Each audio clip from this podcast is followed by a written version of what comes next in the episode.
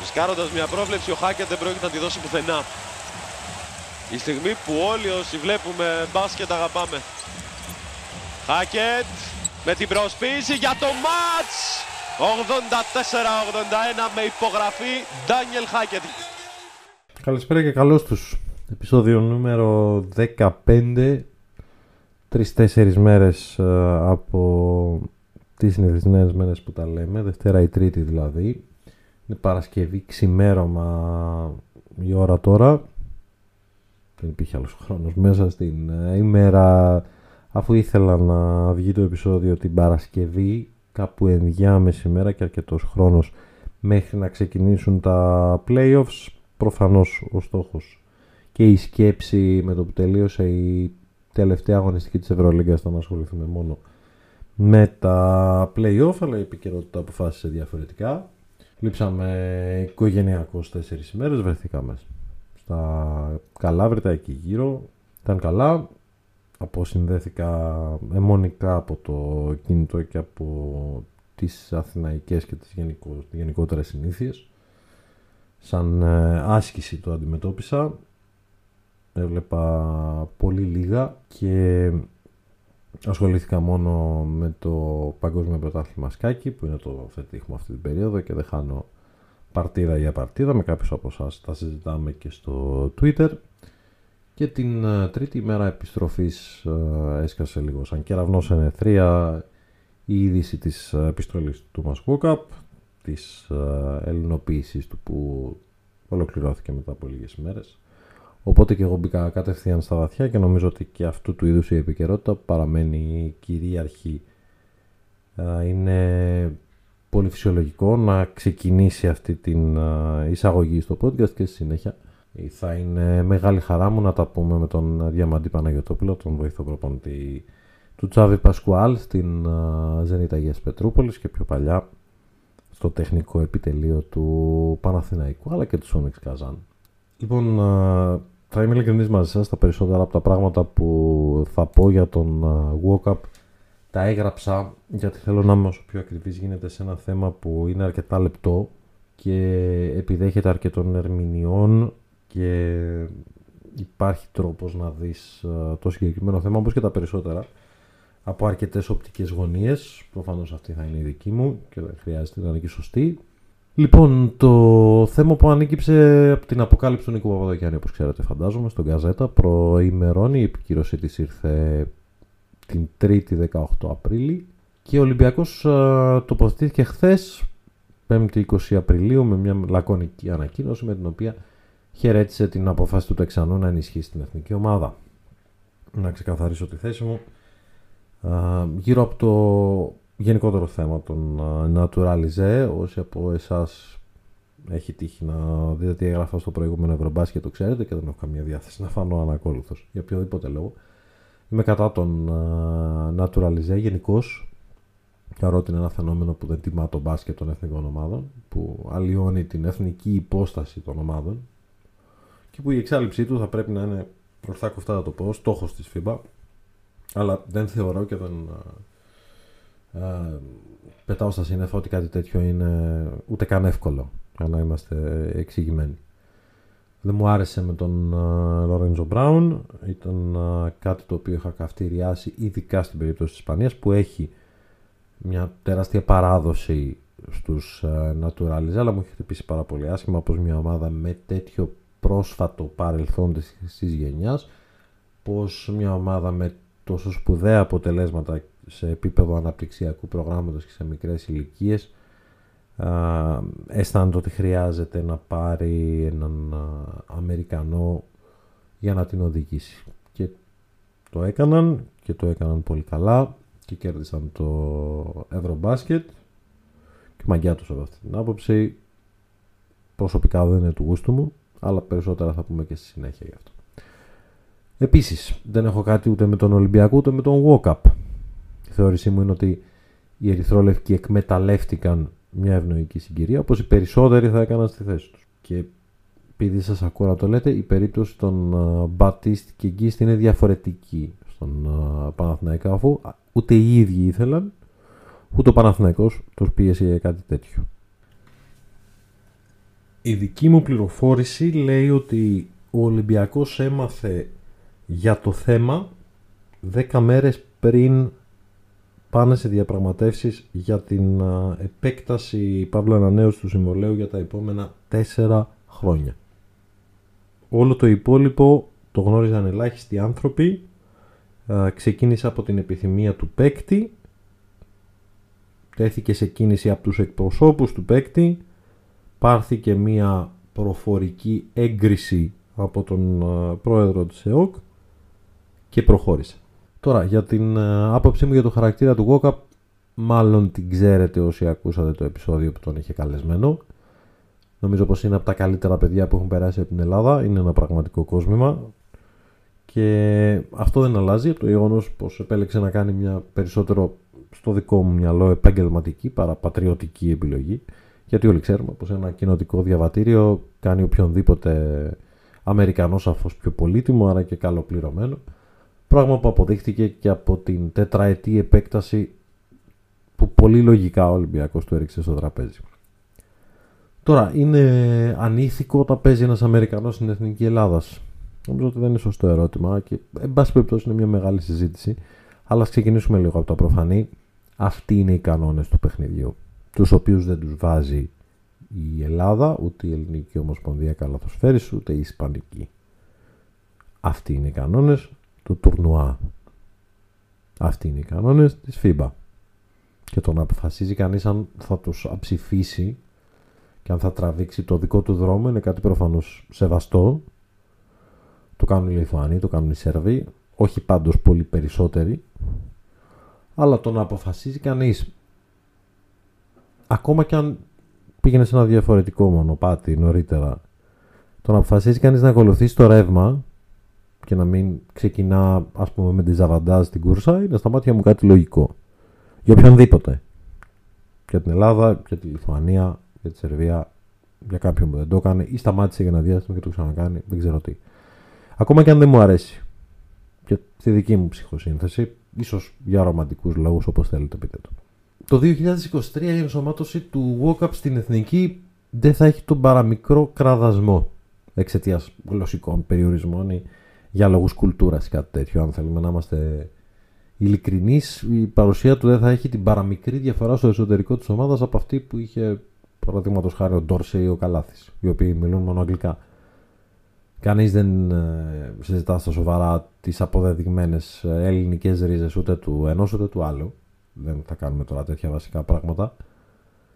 Αλλά και ακόμα περισσότερο να συζητήσουμε και ούτε κατά διάνοια την αφοσίωση του, του Νίκ στην uh, εθνική ομάδα. Το λέω απλά για να καταδείξω πως η παρουσία του Walkup δεν θα είναι καμία επανάσταση εντός των τυχών της ομάδας. Αλλά δεν πάβει να είναι μια μικρή επανάσταση εκτός των τυχών της ομάδας. Και εδώ ξεκινάμε και μπαίνουμε λίγο στο ζουμί. Γιατί η ελληνοποίηση κάπως επιστρέφει και στο δικό μου μυαλό επιστρέφει περίπου ως κακό όνειρο των 90s μέχρι πιτσιρικά στο 12, 13, 14 και ήταν η πιο καρπερή περίοδος του ελληνικού μπάσκετ στην οποία ανακαλύπτονταν σωριδόν εξόγαμα, υιοθεσίε και τα συναφή και τα ξέρετε καλά ή νομίζω ότι τα έχετε διαβάσει. Αλλά να πάμε στο τώρα και να πάμε επίσης στα βασικά για να φύγουν από τη μέση. Η ελληνοποίηση του WOCAP δίνει ένα ισχυρό πλεονέκτημα στον Ολυμπιακό ο οποίος ενισχύει τον ελληνικό του κορμό με έναν top παίκτη Ευρωλίγκας με χαρακτηριστικά που δεν υπάρχουν σε ντόπιο παίκτη σε αυτή την ηλικία και δημιουργεί μια συνθήκη αθέμητου ανταγωνισμού για τα επόμενα τέσσερα χρόνια με τον αιώνιο του αντίπαλο Παναθηναϊκό. Το γιατί ο Γόκαπ προκρίθηκε βάσει ποιότητας να γίνει Έλληνας και να έχει δικαίωμα συμμετοχής στην εθνική είναι λίγο πολύ προφανές βάση ποιότητας. Το ποιος πήρε την απόφαση δεν είναι και τόσο. Και εδώ ξεκινούν προβλήματα. Να πω και να ξεκαθαρίσω πως ο πρόεδρος της Ελληνικής Ομοσπονδίας Καλαδοσφαίρης, ο Βαγγέλης Λόλιος, δεν δέχτηκε να δεχτεί ερωτήσεις μετά από σχετική όχλησή μου, παρότι η υπόθεση είναι νεφελώδης και πολύ, μα πολύ εύκολα μπορεί κανείς να βγάλει όχι ακριβώς κολακευτικά συμπεράσματα. Επίσης, βασικά πράγματα. Ο Γόκαπ δεν μπορεί να γίνει Έλληνας αν ο πρόεδρος της ΕΟΚ δεν το επιτρέψει. Ή μπορεί, αν ο Μάκης Βορύδης το αποφασίσει χωρίς να δώσει λογαριασμό σε κανένα. Τότε μπορεί. Όμως σε αυτή την περίπτωση νομίζω ότι ο κύριος Λιόλιος θα είχε διαχωρίσει ήδη τη θέση του. Αυτό έγινε χωρίς την έγκρισή μας. Αυτό που συνέβη είναι πως στην ΕΟΚ κοινοποιήθηκε η επιστολή του Αμερικανού με την οποία το Υπουργείο ζητούσε τη γνωμάτευση της Ομοσπονδίας και αυτή ήταν θετική. Δεύτερον, στη συνέντευξή του στο Σπύρο Καβαλιαράτο στο Σπορ 24 δημοσιεύτηκε στις 4 Δεκέμβρη είχαν υποθεί τα εξής και διαβάζω. Ερώτηση. Όλες σχεδόν οι εθνικές ομάδες έχουν ξένο παίκτη με μεταγραφή. Η Ελλάδα μπορεί να το κάνει. Πιστεύετε ότι πρέπει να το κάνει ή μάλλον μπορεί, δεν μπορεί ή δεν θέλει. Απάντηση. Νομίζω ότι μπορεί αλλά δεν θέλει. Στην εθνική ομάδα είναι αυτοί που έχουν την ελληνική ταυτότητα, που αισθάνονται μέσα τους Έλληνες ή που να έχουν λάβει την ελληνική μπασκετική παιδεία. Δεύτερη ερώτηση. Δηλαδή αυτό που κάνει η Ισπανία δεν θα το έκανε η Ελλάδα; Απάντηση. Όχι. Δεν θέλω να κρίνω την Ισπανική Ομοσπονδία. Μια χαρά το έχει κάνει και είναι μια άλλη κουλτούρα, άλλος λαός και είναι πάρα πολύ μπροστά από εμάς σε πάρα πολλά θέματα. Απλά αν με ρωτάτε, αν είναι μέσα στην πρόθεσή μας να ενεργήσουμε προς αυτή την κατεύθυνση, σας λέω όχι. Τέλος αποσπάσματος. Γεννώνται λοιπόν μια σειρά από ερωτήματα αναπόφευκτα. Πρώτο και βασικό, τι άλλαξε; Τι άλλαξε από τις 4 Δεκέμβρη στην άποψη του ισχυρού άνδρα του ελληνικού μπάσκετ; Δεν είναι τόσος πολύ καιρό. Ποιος πήρε την ευθύνη, όχι μόνο της απόφασης, αλλά και της επιλογής του παίκτη. Είναι διαφορετικά πράγματα. Μπορεί και να πάνε μαζί. Δηλαδή δεν το σκεφτόμαστε, αλλά για αυτόν ναι. Μπορεί να είναι διαφορετικά. Θα πάρουμε. Ποιον θα πάρουμε, αυτόν. Το πήρε πάνω του ο πρόεδρος της Ομοσπονδίας. Υπήρχε κάποια επιτροπή, έγινε συζήτηση μεταξύ των εμπλεκομένων, έγινε συζήτηση με φορείς, δεν έγινε, ψάκ κλπ. Και σύμφωνα με αυτά που κατάφερα να αλλιεύσω, η απόφαση είναι ξεκάθαρα του κύριου Λιόλιου, ο οποίος κινήθηκε σε καθεστώς απόλυτης μυστικότητας και έπιασε, αν όχι όλους, τους περισσότερους εξαπίνης. Και προφανώς συγχαρητήρια στον Νίκο Παπαδογιάννη που το ξετρύπωσε το θέμα. Λίγο πριν ολοκληρωθεί, αλλά το ξετρύπωσε. Προς τι βιασύνη για την ελληνοποίηση του WOCAP. Απρίλη μήνα, τέσσερις μήνες πριν το παγκόσμιο, τρεις πριν ξεκινήσει η προετοιμασία. Όσοι θυμούνται, η ισπανοποίηση του Brown έγινε Ιούλιο-Αύγουστο. Εμείς γιατί Απρίλη; Γιατί η βιασύνη; Εδώ κανείς θα πρέπει να υποθέσει πως οι λόγοι ήταν κυρίως πολιτικοί και έχουν να κάνουν με τις εκλογές. Ίσως η συγκεκριμένη διαδικασία να γινόταν μετέωρη μετά από αυτές, δεν το ξέρω. Είναι όμως περίεργο. Πόσες ομάδες και πόσοι managers θα προσπαθήσουν να δράσουν με τον ίδιο ακριβώς τρόπο; Είναι διαφορετικό. Μπορεί να μην το κάνουν ομάδες, μπορεί να το κάνουν managers. Να το προτείνουν managers στις ομάδες. Γιατί δεν το κάνετε κι εσείς. Για να εξασφαλίσουν στους πελάτες τους ή στις ομάδες, οι ομάδες να εξασφαλίσουν ένα έξτρα πλεονέκτημα. Και ποια θα είναι τα κριτήρια που θα χρησιμοποιηθούν; Ποια είναι αυτά που χρησιμοποιήθηκαν ήδη; Ποια είναι αυτά που θα ε, χρησιμοποιηθούν στο όχι που θα ακουστεί; Ή στα όχι που θα ακουστούν, αν δεν χαθεί δηλαδή τελείως το μέτρο. Που δεν νομίζω ότι θα χαθεί. Αλλά ποια είναι τα κριτήρια; Ποιος διάλεξε τον walk-up. Ποιος το παίρνει πάνω τώρα, παιδί μου; Το επιχείρημα που διακινείται σχάτω σχετικά με την υπόθεση, το έχω διαβάσει τώρα, δεν έχει σημασία. Το έχω διαβάσει δεξιά-αριστερά. Βλέπω ότι είναι ένα αφήγημα, είναι ότι η Ομοσπονδία λέει απλώς δίνει στον επιλογές στον προπονητή και αυτός να διαλέξει τον καλύτερο και δεν μπορώ να πω περισσότερα όχι από αυτό μόλις το διάβασα. Δηλαδή, όχι ποτέ, σας παρακαλώ, ξανά όχι, ξανά όχι. Γιατί αν είναι να ανοίξει κανείς τον ασκό του αιώλου κόντρα σε ένα σωρό κόστη και όχι μόνο πολιτικά, να πάρει μια τέτοια τόσο δύσκολη απόφαση, να αλλάξει τελείως τη λογική. Εμείς δεν έχουμε, ας πούμε, δεν παίρνουμε Αμερικάνο. Τώρα θα πάρουμε. Αν είναι να το κάνει όλο αυτό και να πάρει και παίκτη από τον Ολυμπιακό και να κάνει αυτά που είπαμε νωρίτερα, τότε συγγνώμη, αλλά δεν γίνεται όλο αυτό ή δεν πρέπει να γίνεται απλώς για να υπάρχει μια έξτρα επιλογή. Σε περίπτωση Στο δικό μου μυαλό που γίνει κάτι τέτοιο, θα πρέπει να πρόκειται για έναν αναντικατάστατο παίκτη, εν προκειμένου Αμερικανό, ή άλλο αναντικατάστατο παίκτη που θα δώσει στην εθνική ομάδα αυτό που δεν έχει και δεν μπορεί να καλύψει με γηγενείς παίκτες. Αυτό είναι το νόημα. Κανένα άλλο δεν είναι το νόημα. Ιδάλλως, παίκτες οι οποίοι παίζουν με το αστεράκι του Naturalize υπήρχαν Ντόρσι. Αν είναι να το κάνεις, κάντο για αυτό το λόγο. Επιπλέον, οποιοδήποτε μέλος του τεχνικού team της εθνικής ομάδας και να ρωτήσει κανείς αυτή τη στιγμή από τον Δημήτρη Τούδη, τον Νίκο Ζήση, τον Δήμο Ντικούδη, τον Κώστα Κότση, οποιονδήποτε, γιατί είναι σοβαροί άνθρωποι όλοι, κανείς δεν υπάρχει περίπτωση να πει ότι ο Γουόκαπ έχει κλειδωμένη θέση στο δεκάδα. Κανείς. Στο δικό μου μυαλό όμως έχει. Γιατί, γιατί δεν θέλω να φαντάζομαι το καλοκαίρι και για χι λόγους που δεν μπορώ να τον φανταστώ και δεν έχω κρυστάλλινη μπάλα να δω το μέλλον ο Γόκαπ δεν είναι στη δωδεκάδα. Έγινε Έλληνα τον Απρίλιο αλλά δεν είναι στη δωδεκάδα. Και περιμένετε να δείτε τι ακριβώς θα συμβεί. Δεν θέλω να το φαντάζομαι. Τι συμβαίνει, τι συνέβη πρακτικά με την ελληνοποίηση. Εξασφαλίστηκε και να μην κρυβόμαστε πίσω από το δάχτυλό μας ότι για τα επόμενα τέσσερα χρόνια των τέρμπι Ολυμπιακού Παναθηναϊκού το θέμα θα ανασύρεται κάθε τρεις και λίγο από το σιρτάρι. Κάθε τρεις και λίγο και μακάρι να βγω ψεύτης. Αλλά κάθε φορά που η αντιπαλότητα των δύο αιωνίων βρίσκει δίωδο προς την εθνική ομάδα, τίποτα καλό δεν σημαίνει. Και το παρελθόν παρά είναι πρόσφατο για να εθελοτυφλούμε.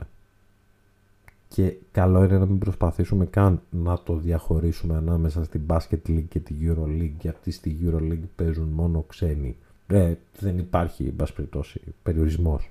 Όταν φτιάχνει κανείς μια ομάδα, φτιάχνει μια ομάδα το πολύ να έχει έναν παραπάνω ξένο. Παίζουν ρόλο αυτά. Όλοι το ξέρουμε. Και αισθάνομαι στην ερώτηση του εκατομμυρίου και σιγά σιγά προς το τέλος για να πάμε στα playoff. Γιατί έγινε; Εδώ μπορεί κανείς μόνο να εικάσει.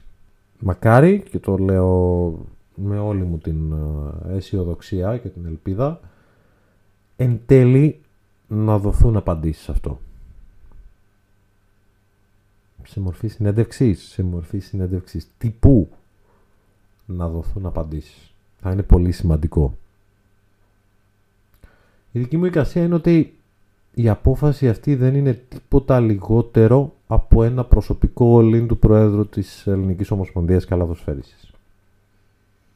Στο δικό μου μυαλό, ο Βαγγέλης Λιόλιος αψηφά οποιαδήποτε λογική ή παράλογη αντίδραση με έναν τρόπο που το έχουμε ξαναδεί να το κάνει. Δεν με νοιάζει, ας με χτυπάνε. Ξέρω να σας λέει κάτι. Έτσι λοιπόν αψηφά αυτού του είδους τις αντιδράσεις προκειμένου να δώσει στην εθνική ομάδα τις περισσότερες πιθανότητες επιτυχίας στο μουντομπάσκετ.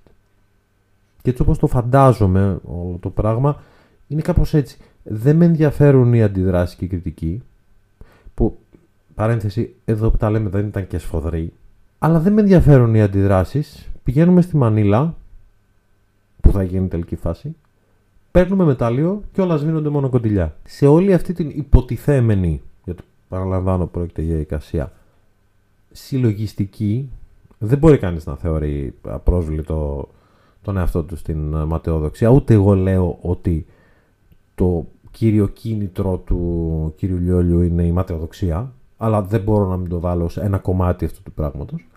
Και δεν μπορώ φυσικά να παραγνωρίσω ότι μια εθνική επιτυχία, αν έρθει και καλώς να έρθει αυτού του μεγέθους, θα είναι σημείο εκτείναξης του αθλήματος. Ή αναζωπήρωσης, ας μην παίζουμε με τις λέξεις, καταλαβαίνετε τι εννοώ. Τελευταία άποψη. Έχω την άποψη ότι έχω τη γνώμη ότι όλο αυτό θα μπορούσε να γίνει πολύ πολύ καλύτερα. Τόσο από επικοινωνιακή άποψη όσο και γενικώς. Να γίνει μια συνέντευξη τύπου. Να είναι Ιούλιος, να είναι τέλη Ιουνίου. Να είναι παρόντες ο προπονητής και ο general manager και ο πρόεδρος και να εξηγήσουν την επιλογή και να, είπαν, να πούν δυνητικά ότι το πήραμε όλοι μαζί αυτό. Καθίσαμε, μιλήσαμε, αποφασίσαμε, νομίζω ότι παρά είναι σημαντική αυτή η απόφαση να την πάρει ένας. Πιθανώς να κάνω και λάθος, αλλά θα το προτιμούσα έτσι. Μιλήσαμε, αποφασίσαμε παίρνουμε εμείς αυτή την ευθύνη και τους μετασυσμούς και σεισμούς που συνεπάγεται και θα προσπαθήσουμε αυτούς να τους μετριάσουμε όσο περισσότερο γίνεται και όλο αυτό να γίνει πιο καθαρά με περισσότερη διάβγεια χωρίς fast track διαδικασίες που γεννούν υποψίες και σενάρια. Αυτά για τον uh, Thomas Walkup. Μια ανάσα και πάμε στα playoffs.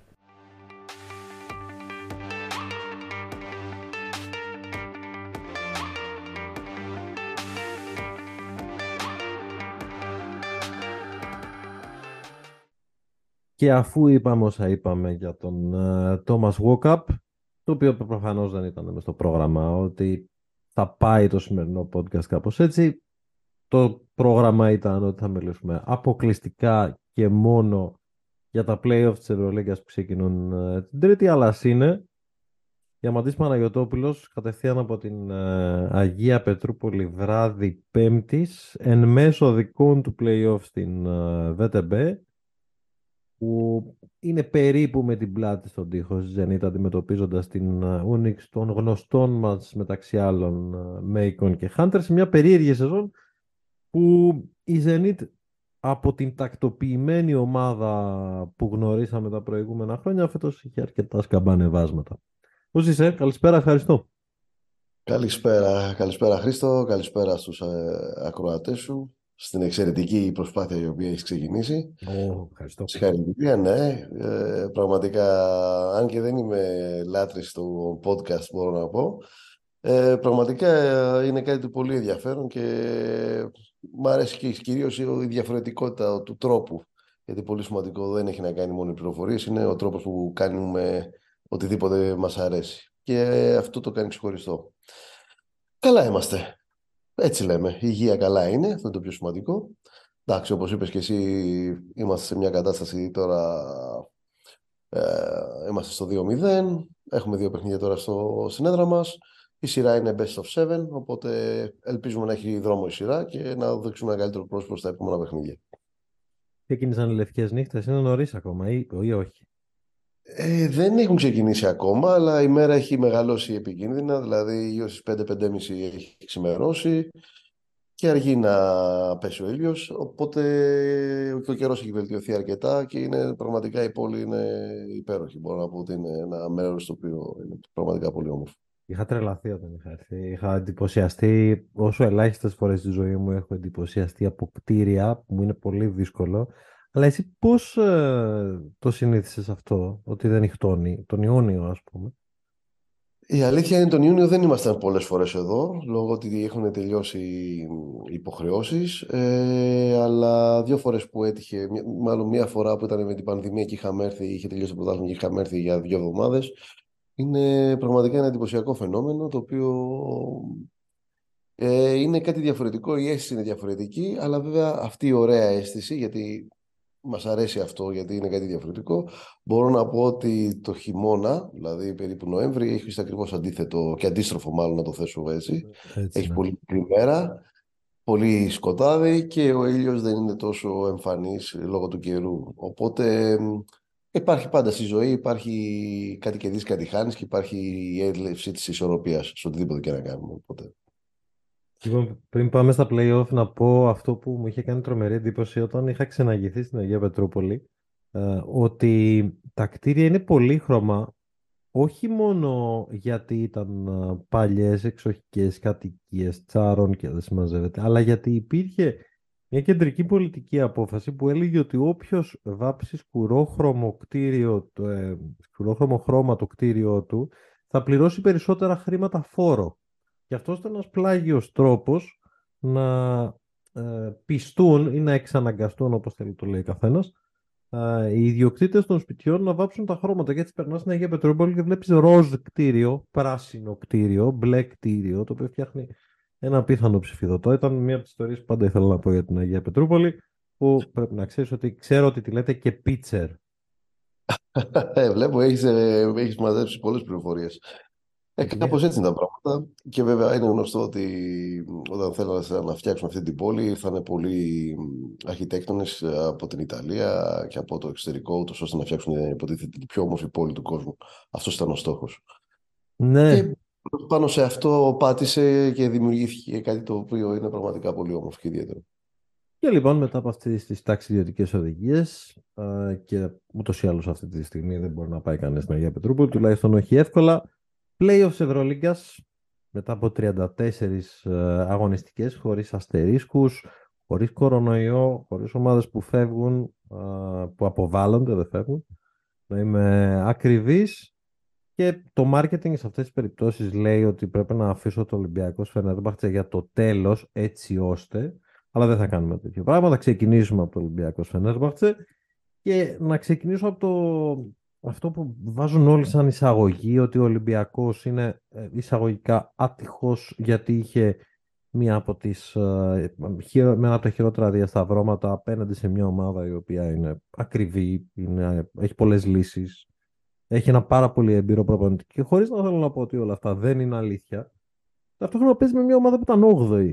Δηλαδή όσο ακριβή και αν είναι και όσο και αν όλα αυτά τα πράγματα ισχύουν, μερικές φορές και μετά από 34 αγωνιστικές που είναι 4, δεν είναι 6, δεν είναι 8, οπότε να βάλεις πολλούς αστερίσκους, η Φενέρ πήρε τη θέση που εν τέλει της άξιζε ή τουλάχιστον αυτή την αίσθηση έχω εγώ. Οπότε και όποιος κίνδυνος ανησυχίας ή όχι, και δεν λέω ότι ανησυχούν στον Ολυμπιακό, νομίζω ότι μπαίνει σε ένα διαφορετικό πρίσμα. Τι λες; Ε, κοίταξε, αρχικά η EuroLeague έτσι όπως έχει διαμορφωθεί με το φορμάτο των 34 αγωνιστικών σίγουρα δίνει τη δυνατότητα στις ομάδες να δείξουν το πραγματικό τους πρόσωπο και να μπορέσουν, γιατί πολύ σημαντικό ρόλο παίζει ο χαρακτήρας μιας ομάδος. Και όταν λέμε χαρακτήρα, εννοούμε πώς είναι ο οργανισμός, πώς είναι θεσπισμένος ο οργανισμός, από το ρόστερ, από το τεχνικό επιτελείο, από τη διοίκηση, το management, όλοι αυτοί μαζί, από τους ε, φιλάθλους.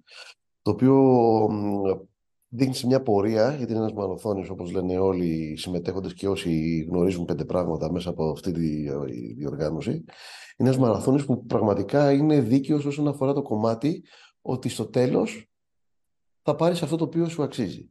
Το τι γίνεται όμως στη διάρκεια της χρονιάς, σε μια τόσο μεγάλη σεζόν, τι τραυματισμούς έχεις, τι απώλειες μπορείς να έχεις, τι στιγμές ατυχίας μπορείς να έχεις, ε, κάποιες συνθήκες οι οποίες πιστεύεις, οι οποίες είναι έξω από τους παράγοντες του οποίους μπορείς να ελέγξεις, γιατί και αυτή είναι μια μεγάλη ψευδέστηση ότι τα ελέγχουμε όλα. Ε, δημιουργούν κάποιες συνθήκες. Δηλαδή, σίγουρα η Φενέρ ε, διαθέτει όλα αυτά τα πράγματα τα οποία ε, είπες, ότι ήταν μια ομάδα η οποία έχει ένα πολύ μεγάλο πλούσιο ρόστερ και, και, και, και, αλλά ήταν και μια ομάδα η οποία χτυπήθηκε πάρα πολύ από τραυματισμούς στη διάρκεια της χρονιάς. Είναι πολύ δύσκολο σε μια ομάδα η οποία έχει ξεκινήσει με ένα καινούριο προπονητή και μια, ένα καινούριο ουσιαστικό ρόστερ, παιδιά τα οποία έχουν μείνει, αλλά και κάποια παιδιά έμπειρα από τη EuroLeague, αλλά έχουν έρθει πρώτη φορά στην ομάδα της Φενέρ, όπως είναι ο Βίλμπεκ, είναι ο Καλάθης, αλλά και παιδιά που δεν έχουν παίξει στη EuroLeague, όπως είναι ο Μότλεϊ, και ο οποίος ήταν πολύ κομβικός παίχτης, με ένα καινούριο προπονητή, έχοντας και κάποιες ατυχίες τραυμα... τραυματισμών, να χάνεις και να μην έχεις αυτή τη διάρκεια και να μπορεί να έχεις αυτή τη σταθερότητα, να το θέσω έτσι, ούτως ώστε να διεκδικήσεις αυτό το οποίο μπορεί να σου αναλογεί βάσει ρόστερ ή βάσει οτιδήποτε έχει ο καθένας στο μυαλό του. Αλλά όπως το είπες, είναι, ουσιαστικά είναι μια δίκαιη φόρμα, έτσι όπως γίνεται. Και σίγουρα ο πρώτος, για να καταλήξει πρώτος πώς είναι ο Ολυμπιακός, που θα έρθουμε στις λεπτομέρειες το τι πιστεύω ότι μπορεί να κάνει και τι έκανε μέχρι στιγμής, δικαιότατα κατέληξε στην πρώτη θέση της ε, EuroLeague. Έχει γίνει μια τρομερή δουλειά από, τον, από όλο τον οργανισμό. Και η Φενέρ θα μπορούσε να ήταν και λίγο πιο ψηλά, πιστεύω. Τελικά ε, κατέληξε στην 8η θέση. Από εκεί και πέρα είναι ένα ζευγάρι το οποίο είναι πραγματικά έχει αρκετή ισορροπία μέσα Ναι, και εγώ το πιστεύω ότι φαίνεται θα μπορούσε να καταλήξει 8η. Όμως δεν μπορεί εύκολα να μιλήσει κανείς για ατυχία. Φαίνεται ήταν αυτή η οποία ήταν ανάμεσα στο 5 και στο 6 και κακό φίνει στην uh, κανονική περίοδο και έπεσε ως εκεί. Μερικές φορές είναι τόσο απλό και όντως uh, η διπλή απουσία του Wilbeck μία το Δεκέμβρη και μία τώρα έπαιξε ρόλο. Γιατί Μπορεί ο Ντόρσεϊ να έχει δύο καλά παιχνίδια στο φινάλε της regular season, αλλά ήταν πολύ αναμενόμενο ότι ο Ντόρσεϊ δεν θα μοιάζε σε τίποτα με αυτόν του Ολυμπιακού για χιλιάδες λόγους, αλλά κυριότερα γιατί έπαιζε στην G League και πάει σε μια νέα ομάδα. Άλλος ο ρυθμός, άλλος ο ρυθμός, άλλες οι απαιτήσεις και είναι δύο παίκτες που είναι διαφορετικοί. Οπότε σίγουρα δεν θα ήταν το ίδιο και για την ομάδα την ίδια, δηλαδή το πώς θα μπορέσει να καλύψει το κενό του Βίλμπεκ και Ντόρσεϊ ή όταν γυρίσεις πώς θα βρουν το ρυθμό μεταξύ τους. Δηλαδή αυτό είναι, όπως το είπες κιόλας, επειδή ήταν, ε, συμμετείχε στη G League, είναι ένας τελείως διαφορετικό πρωτάθλημα, τελείως διαφορετική νοοτροπία, μεταλλητέ και είναι πολύ δύσκολο να πατήσει ένα κουμπί και μέσα σε λίγο χρονικό διάστημα να μπορέσει να έρθεις από χαμηλών απαιτήσεων ανταγωνιστικό πρωτάθλημα σε κάτι το οποίο είναι high intensity, ανταγωνιστικότητα, κάθε κατοχή μετράει, σε άμυνα, σε επίθεση, κάθε φάση, ε, λεπτομέρεια. Οπότε είναι τελείως διαφορετικό και όπως το είπες πολύ σωστά, ήταν πολύ δύσκολο και αυτό να γίνει προσαρμογή. Λοιπόν, βάζει 7,9 πόντους με 36% τρίποντο, 42 δίποντο, μια μισή assist, 1,1 λάθος, 20 λεπτά μέσω όρο. Έπαιξε αρκετά, νομίζω περισσότερο από ό,τι θα έπαιζε λόγω του τραυματισμού του Will Bekin. Ε, στα δύο τελευταία είχε 17 και 12 μεγάλη του εμφάνιση είναι με την ΕΦΕΣ που είναι ουσιαστικά και ο τελικός της uh, Είναι ένα σημάδι ότι προσαρμόζεται, αλλά δεν είναι ασφαλές το δείγμα. Πέρσι δεν κάνει καλά playoff, παραλίγο. Αλλά τι ρόλο παίζει, γιατί είναι μέσα στην επικεφαλίδα, μέσα στην, uh, μέσα στην αφίσα ας πούμε του ζευγαριού η επιστροφή του Ντόρση και τώρα πια ή ο Ντόρση ή ο Ολυμπιακός θα πάνε στο Final Four. Αλλά τι ρόλο παίζει προπονητικά; Ότι τον Ντόρση τον ξέρουν να πω το χιλιοϊπωμένο κλισέ. Τον ξέρουν σαν την παλάμη τους, τον είχαν ένα χρόνο. Κοίταξε να δεις. Τώρα σίγουρα είναι πολύ σημαντικό ένας προπονητής να γνωρίζει ποια είναι τα δυνατά και τα αδύναμα στοιχεία ενός αντιπάλου. Ε, βέβαια, από το scouting το οποίο γίνεται πλέον όλες οι ομάδες γνωρίζουν πάρα, πάρα πολύ καλά όχι μόνο τα αγωνιστικά χαρακτηριστικά ενός αθλητή, αλλά και τα ψυχοπνευματικά. Δηλαδή, τι μπορεί να τον εκνευρίζει, τι δεν του αρέσει, τι, πώς μπορείς να δημιουργήσεις μια συνθήκη καλύτερη για την ομάδα σου, πώς να το φέρεις σε μια δύσκολη θέση αγωνιστικά. Τι παραπάνω ε, ξέρεις; Άμα τον ζεις ένα χρόνο. Τι παραπάνω ξέρεις άμα τον ζεις ένα χρόνο σε σχέση με το ε, scouting που είναι επιστήμη. Σίγουρα μπορείς να γνωρίζεις κάποια παραπάνω όσον αφορά το ψυχοπνευματικό, το οποίο μπορείς να το αντιλαμβάνει σαν αντίπαλος και να βλέπεις κάποια πράγματα και να συλλέγεις πληροφορίες, αλλά είναι διαφορετική η, η καθημερινότητα και τόσες πολλές ώρε οι οποίες περνάει με κάποιον άνθρωπο με τον οποίο μοιράζεις εντάσεις ε, καλές στιγμές, κακές στιγμές, ώρε προπόνηση, χαλάρωση, τα πάντα και το γνωρίζεις και σαν άνθρωπο, σαν προσωπικότητα. Αυτό δεν μπορεί να το να δώσει. Αλλά δεν είναι όμως και κάτι το οποίο θα σου δώσει ένα τρομερό πλεονέκτημα όσον αφορά το κομμάτι το αγωνιστικό και το τι θα γίνει στο τέλος. Ναι. Αν θα μπορέσει δηλαδή να περιορίσω ή να κάνω ή οτιδήποτε. Σίγουρα σε βοηθάει σε κάποια πράγματα, αλλά από εκεί και πέρα όλα τα πράγματα διαφοροποιούνται και μην ξεχνάμε ότι και οι άνθρωποι εξελισσόμαστε. Δηλαδή, μπορεί να γνωρίζει έναν άνθρωπο που έχει κάποια χαρακτηριστικά σήμερα, αλλά μπορεί μετά από ένα χρόνο να έχει βάλει κάποια καινούργια στοιχεία στην προσωπικότητα και στα αγωνιστικά του χαρακτηριστικά, τα οποία να σου δημιουργήσει και σε ένα μια κάποια έκπληξη. Οπότε, σε αυτό το κομμάτι δεν είναι τίποτα το τρομερό όπλο για τον Ολυμπιακό ότι γνωρίζει ποιος είναι ο Ντόρσεϊ. Αλλά σίγουρα είναι ένα ωραίο δημοσιογραφικό, μπορώ να το θέσω έτσι. Ναι, ότι ναι, ναι. προφίλ του Ντόρσεϊ είναι περισσότερο ουσιαστικά για την θεωρία, να το θέσω έτσι εισαγωγικά, παρά για την πράξη του πράγματος. Σωστά, ναι, αυτό ήθελα να πούμε. Αυτό ήθελα να πούμε. Λοιπόν, δύο παιχνίδια φέτος τα οποία ο Ολυμπιακός το πρώτο το κερδίζει ισοπεδωτικά. Έρχεται η Φενέρ χωρίς Βίλιμπεκιν, Πιέρ, Μότλι και ο Ολυμπιακός την πιάνει από το λαιμό που συχνά κάνει στα πρώτα δεκάλεπτα φέτος. Έκανε στα πρώτα δεκάλεπτα φέτος, δεν πήραν ανάσα. Μεγαλύτερο ενδιαφέρον για μένα έχει το 93-73 της Κωνσταντινούπολης, 21 assist, 17 τρίποντα το καλύτερο παιχνίδι του κάναν. Παρότι οι σέντερ του Ολυμπιακού σε αυτό το παιχνίδι έχουν 4 πόντους όλοι μαζί, Black Fall 0, Bolemboy 4, ο Fall είναι καλός στη δημιουργία. Ο Κάναν βάζει 20, ο Παπα-Νικολάου 21, για τον Κάναν είναι season high, για τον Παπα-Νικολάου είναι σχεδόν, έχει βάλει 22 στη Βαλένθια. Τι σου λέει αυτό, γιατί τουλάχιστον στα δύο αυτά παιχνίδια ο Ολυμπιακός όχι μόνο σταμάτησε την επίθεση της Φενέρ, αλλά δεν είχε κανένα, μα κανένα πρόβλημα να κάνει το παιχνίδι του στην, ε, στην επίθεση. Δεν λέω ότι θα ξαναβάλει 17 τρίποντα αέρα, 17 στα 29, 59%. Δεν είναι τόσο εύκολο. Στα playoff το έχουμε δει ότι τα ποσοστά πέφτουν και το 50-60% δεν, δεν υπάρχει. Ζωτάρει 45% εντός παιδιάς και χαρούμενο. Αλλά φαίνεται ότι δεν, δεν είχε πρόβλημα απέναντι στην άμυνα της Φενέτ. Ε, θα πω κάτι το οποίο είναι σαν βάση για όλη την κουβέντα την οποία θα κάνουμε. Άλλα τα παιχνίδια το regular season τελείως διαφορετικά είναι τα playoff. Το μόνο το οποίο μπορείς να κοιτάξεις είναι λίγο κάποιες τακτικές οι οποίες μπορεί να δοκιμάστηκαν από τους προπονητές και πώς μπορεί να δημιουργήσεις μια, ένα ιστορικό, τι μπορεί να αρέσει και να μπορεί να το ξαναδοκιμάσεις, τι είδες ότι δεν πήγε και να μπορείς να το διαφοροποιήσεις. Αλλά από εκεί και πέρα είναι τελείως διαφορετικά όσον αφορά την προσέγγιση, την πνευματική προσέγγιση, την αγωνιστική προσέγγιση Και είναι τελείως παιχνίδια. Πώς να το θέσω, δεν έχουν καμία σχέση. Δηλαδή, αν κοιτάξεις ότι κερδίσαμε εκεί με 20, κάναμε αυτό, θα κάναμε το ίδιο και θα ξανακερδίσουμε. Το οποίο είμαι σίγουρος ότι το team του Ολυμπιακού και οι παίκτες του Ολυμπιακού είναι τρομερά έμπειροι και έχουν καταφέρει πάρα πολλά πράγματα. Οπότε δεν πιστεύω ότι θα μπουν σε αυτή τη διαδικασία. Απλά το λέω για τους ακροατέ περισσότερο. Mm-hmm. δεν ισχύει σε καμία περίπτωση αυτό. Δεν ισχύει σε καμία περίπτωση.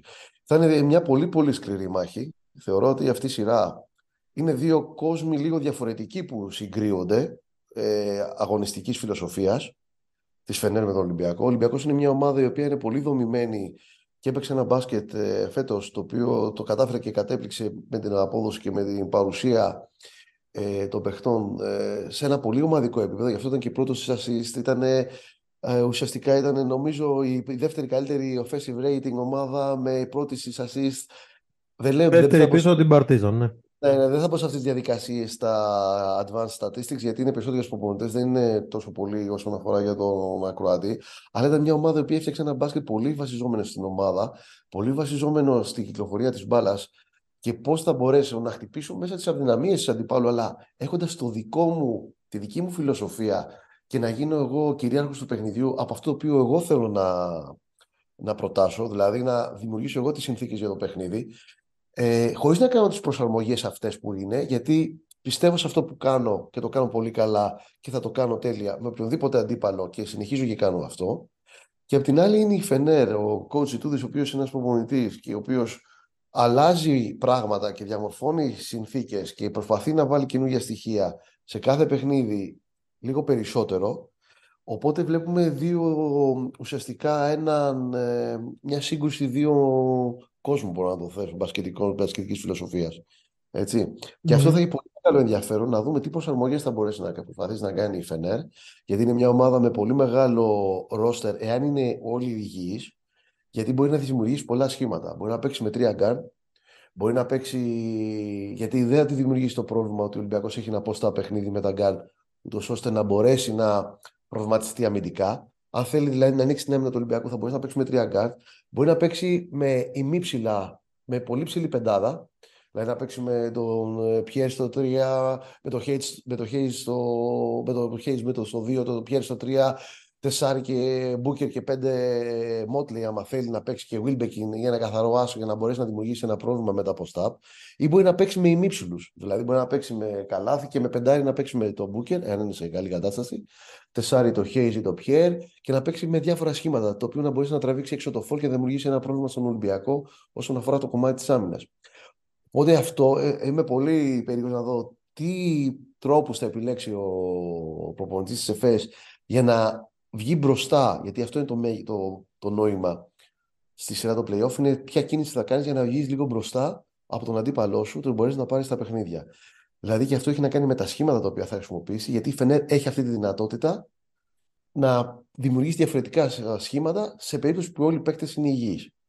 Ε, από εκεί πέρα ο Ολυμπιακός, ο οποίος έρχεται με μια φόρα και μια παρουσία η οποία θεωρώ ήταν ε, καθολικά αποδεκτή ότι έπαιξε το καλύτερο μπάσκετ ε, για μεγάλο διάστημα σε όλη την EuroLeague και αξίζουν πολλά συγχαρητήρια σε όλο τον οργανισμό. Ε, είναι μια ομάδα η οποία πρεσβεύει την αρχή της επανάληψης. Η επανάληψη, το ότι κάνω καλά και συνεχίζω και το κάνω και βάσει αυτού πιστεύω σε αυτό που κάνω και το κάνω τέλεια ή στο υψηλότερο βαθμό το οποίο μπορώ να το κάνω και κάνω μια, κάποιες μικρές προσαρμογές και μπορώ με τα όπλα που έχω και την εμπιστοσύνη που έχω χτίσει ανάμεσα στα μέλη της ομάδος να δημιουργήσω τις συνθήκες αυτές για να κατακτήσω το στόχο μου που είναι η νίκη. Ε, και θα έχει πολύ μεγάλο ενδιαφέρον πιστεύω αυτή η μάχη γιατί έχει μεγάλη ισορροπία αυτό το ζευγάρι όσον αφορά σε κάποια advanced statistics αλλά ο Ολυμπιακός θεωρώ ότι είναι μπροστά όσον αφορά το κομμάτι της ομοιογένειας το οποίο παίζει πολύ μεγάλο ρόλο στις δύσκολες στιγμές ενός παιχνιδιού, που θα έρθουν οι δύσκολες στιγμές σε ένα παιχνίδι, ο ρόλος της ομοιογένειας, ο ρόλος του πόσο πίστη έχει ο ένας με τον άλλον, πόσο καλά γνωρίζονται οι παίκτες με τον προπονητή, πόσο καλά γνωρίζονται οι παίκτες μεταξύ τους, πόσο πιστεύουν στον ίδιο στόχο. Κάτι το οποίο μια νεόδμητη ομάδα είναι πολύ πιο δύσκολο να το έχει και να το βγάλει μπροστά σε αυτή την κατάσταση. Ναι, ξεσκεφτόμουν ε, σκεφτόμουν το ότι όντως υπάρχει για τη Φενέρ ε, πολύ μεγάλη ποικιλία στο χαρτί και είπες πάρα πολλά από τα σχήματα. Δεν είμαι απλά σίγουρος αν η Φενέρ έχει προοδεύσει αρκετά και γιατί είχε πολλούς τραυματισμούς έτσι ώστε αυτά τα σχήματα να είναι αποτελεσματικά στην πράξη και να είναι αρκετά παιγμένα και να είναι αρκετά συνηθισμένα από τους ίδιους, μπράβο καλύτερα το είπες, δοκιμασμένα έτσι ώστε το θεωρητικό πλεονέκτημα του πάω να αποστάρω, γιατί δεν θα βρει πολλές φορές η Φενέρ ε, ένα light σχήμα όπως με την ΕΦΕΣ, οπότε θα αποστάρει 40 λεπτά τον Hayes Davis, το λέω σαν παράδειγμα. Και δεύτερον, ναι. τα... μια ομάδα η οποία έχει νούμερο ένα μειονέκτημα για μένα, γιατί δεν είναι μια τέλεια αμυντική ομάδα, είναι μάλλον μια μέτρια αμυντική ομάδα, αλλά ένα σοβαρό πρόβλημα στο rebound. Δηλαδή είναι 16η αυτή τη στιγμή σε ποσοστό αμυντικών rebound σύμφωνα με το Real GM 62,3. Και το έχουμε δει και στην πράξη, δεν ξέρω νούμερο. Έχουμε δει παιχνίδια που η Φενέρη υποφέρει ε, στο rebound. Υπάρχει, Αλλά... υπάρχει σε αυτό που είπες, στο πρώτο κομμάτι, ε, είναι αυτό που είπα προηγουμένως. Ότι με αυτό έκλεισα την τοποθέτηση ότι είναι πολύ σημαντικό πόσο είναι οι σχέσεις ανάμεσα στις ναι, δύσκολες ναι. και η νεόδμητη ομάδα. Δηλαδή, αυτό έρχεται σε αυτό το κομμάτι, ότι όταν είναι μια νεόδμητη ομάδα η οποία δεν έχει τρέξει πολλά παιχνίδια, πολλά λεπτά στο παρκέ μαζί, είναι πολύ δύσκολο να μπορέσεις να κάνεις αυτά που έχεις στο μυαλό σου. Και εκεί χρειάζεται η εμπειρία του προπονητικού staff, το οποίο θα μπορέσει να βάλει τα πράγματα αυτά τα οποία μπορεί να γίνουν ή να δοκιμάσει τα πράγματα τα οποία μπορεί να γίνουν και όχι όλα όσα μπορεί να σκεφτεί ότι μπορεί να γίνουν. Το οποίο είναι μεγάλη διαφορά αυτή. Είναι ένα από τις βασικές αρχές της προπονητικής, το ότι μπορεί να εγώ να βλέπω ότι και την πληροφορία θα δώσω ότι πρέπει να κάνω αυτό, αυτό, αυτό και αυτό. Ναι, αλλά ναι. η ομάδα μου είναι έτοιμη να αφομοιώσει και να εκτελέσουν αυτό, αυτό και αυτό. Μήπως είναι καλύτερα να διαλέξω ένα ή δύο. Και αυτό είναι το οποίο θα γίνει. Άρα, αυτό και είναι ποια το θα είναι αυτά; Και ποια θα είναι αυτά. Ε, αυτό είναι που είπα προηγουμένως για την νεόδμητη ομάδα. Όσον αφορά τα rebound, είναι πολύ σημαντικό αυτό το κομμάτι το οποίο λες, γιατί ε, χτυπήθηκε πολύ με τους ψηλούς ε, στους τραυματισμούς και έλειψε και ο Μότλε πολύ μεγάλο χρονικό διάστημα. Έλειψε και η Γικήρη που έκανε επέμβαση. Ε, ο Μπούκερ τώρα, δηλαδή παιδιά τα οποία έχουν την έφεση και έπαιξε σε πολλά παιχνίδια με ενύψηλα σχήματα. Και αυτό ήταν ένα κομμάτι το οποίο τη δημιούργησε τις συνθήκες αυτές οι οποίες βγάζει στη στατιστική. Από την άλλη, ο Ολυμπιακός αυτό το οποίο έχει και είναι πολύ σημαντικό είναι η σκληράδα την οποία βγάζει. Το οποίο εκεί μπορεί να χτυπήσει πάρα πάρα πάρα πολύ και να δώσει τον τόνο στο παιχνίδι και να μπορέσει να, βγάλει, να βγει μπροστά όσον αφορά την ένταση του παιχνιδιού. Εάν βγάλει την ένταση ο Ολυμπιακός, το οποίο θα του δώσει και εύκολα καλάθια στο fast break, γιατί είναι πολύ καλός στο αμυντικό rebound και με πίεση στην μπάλα και να χτυπήσει αυτές τις καταστάσεις, πιστεύω θα έχει ένα πλεονέκτημα. Αν αφήσει τη Φερνέρ να μπει σε αυτή τη λογική και να μπορέσει να βγάλει τα ατού τα οποία μπορεί να έχει επιθετικά, η σειρά θα είναι αρκετά αμφίροπη. Δεν ψήνομαι πάντως ότι κανείς από τις front line της Φενέρ είναι καλός αμυντικός rebounder. Δηλαδή, θεωρώ ότι ο, ο Μότλι, όσο εντυπωσιακός και να είναι 14,9 πόντι, είναι ένας πολύ καλός επιθετικός rebounder απέναντι σε κοντούς στις αλλαγές. Είναι μια περίπτωση λεσόρ στην αποτελεσματικότητά του. Αυτό παίρνει τρία επιθετικά rebound ανά παιχνίδι. Παίρνει λιγότερα αμυντικά. Νομίζω ότι ε, θριαμβεύεις σε αυτές τις περιπτώσεις, αλλά δεν του αρέσει αρκετά να σπρώχνεται. Δεν θεωρώ τον, τον Τζεκίρι έναν φοβερό αμυντικό rebounder, αν και συνεπεί. Ε, είναι και από... rebounder, ο Γεγική είναι καλύτερος επιθετικός rebounder. Ναι, το ίδιο, το ίδιο συμβαίνει και με το Μότλι, έχω την εντύπωση. Και ε, νομίζω ότι κάπου εκεί, αλλά δεν ξέρω κατά πόσο ο Ολυμπιακός μπορεί αυτό να το εκμεταλλευτεί π.χ. στο maximum. Είναι σκληρή ομάδα σύμφωνη. Ε, έχω ένα ερωτηματικό όσον αφορά τον Φαλ ο οποίος δεν είναι το ίδιο καλός στον ε, δεύτερο γύρο από τον πρώτο. Ενδεικτικά να πω ότι από τους 5,9 πόντους, 4,9 rebound και σχεδόν 10 αξιολόγηση στο δεύτερο γύρο, τα νούμερα του ήταν σχεδόν 50% πάνω σε πόντους, είχε 13,5 αξιολόγηση. Καταλαβαίνω ότι αυτά τα παιδιά είναι έμπειρα. Καταλαβαίνω ότι μέσα σε αυτή τη συνθήκη μπορεί να βρει κανείς το θετικό ότι ο Black έχει ανέβει κατακόρυφα και συχνά είναι αυτός που τελειώνει τα παιχνίδια και βρίσκει και εξουθενωμένους αντιπάλους και σε 13 λεπτά κάνει νούμερα 20 λεπτού. Αλλά ο Φάλ είναι ο Φάλ και δεν νομίζω ότι ο Μπλακ μπορεί να του δώσει τα ίδια πράγματα, ειδικά όσον αφορά την κυκλοφορία της μπάλας και όλο αυτό το οικοδόμημα που ο Ολυμπιακός έχει μάθει γύρω από το Φάλ να παίζει. Βλέπεις ε, λόγω ανησυχίας; Ε, όχι. Ε, αρχικά πιστεύω ότι γνωρίζουν πολύ καλά και στο επιτελείο ε, της την κατάσταση που είναι ο κάθε παίκτης, δηλαδή πώς είναι ο πλευράς ε, μετρήσεων, τα πάντα, η κόπωση του, όλα αυτά τα οποία υπάρχουν οι μετρήσεις και όλοι ο οργανισμός γνωρίζει ακριβώς τι πρέπει να γίνει σε περίπτωση που υπάρχει κάτι. Ε, απλά αυτό που έχω να πω είναι σίγουρο ότι ο, ο Φόλ με τον Ταρίκ είναι τελείως διαφορετικοί παίχτες Και γι' αυτό είναι και. Θα πω τον Ταρίκ για τον κόσμο που δεν το ξέρει, τον είχες. Ε, ε, ναι, τον είχαμε στη Zenit ε, πριν ε, τη χρονιά που παίξαμε με την Barcelona στα play-off. Ε, ο Φαλ πιστεύω ότι είναι ένας ακρογωνιαίος λίθος για το παιχνίδι που παίζει ο Ολυμπιακός και έτσι όπως θέλει να παίζει. Πιστεύω ότι στα playoff θα είναι αυτός ο οποίος πρέπει να είναι και θα δώσει τις λύσεις ε, τις οποίες ε, μπορεί και στον Ολυμπιακό γιατί δίνει ηρεμία ακόμα και στις στιγμές οι οποίες φαίνεται ότι δεν είναι τόσο καλά και τόσο αποτελεσματικός. Ε, δίνει μια ηρεμία στο παιχνίδι του Ολυμπιακού και έναν. Ε, Πώς να το θέσω, να μην το θέσω ένα, ένα φάρο, αλλά έναν άνθρωπο, έναν, ένα παίχτη ο οποίος μπορεί να κουμπίσει την μπάλα σε κάποιες καταστάσεις και να δώσει λίγο ηρεμία στο παιχνίδι. Το οποίο είναι πολύ σημαντικό στα παιχνίδια τα πολύ πολύ κρίσιμα. Και από τη στιγμή που δεν υπάρχει και από το αντίπαλο στρατόπεδο ένας ψηλός ο οποίος πραγματικά να δημιουργεί αμυντικά κάποια σκέψη ή οτιδήποτε, ένα πρόβλημα μεγάλο όσον αφορά το φολ, πιστεύω ότι θα, παίξει, θα είναι σκομβική η παρουσία του στην, ε, στο παιχνίδια τη σειράς αυτής. Ε, αλλά δεν νομίζω ότι είναι προβληματισμός ότι δεν είναι πολύ καλά ή έχει κάνει δεύτερο, μέση μέτριο δεύτερο γύρο. Όλοι οι αθλητές έχουν τα πάνω και τα κάτω τους.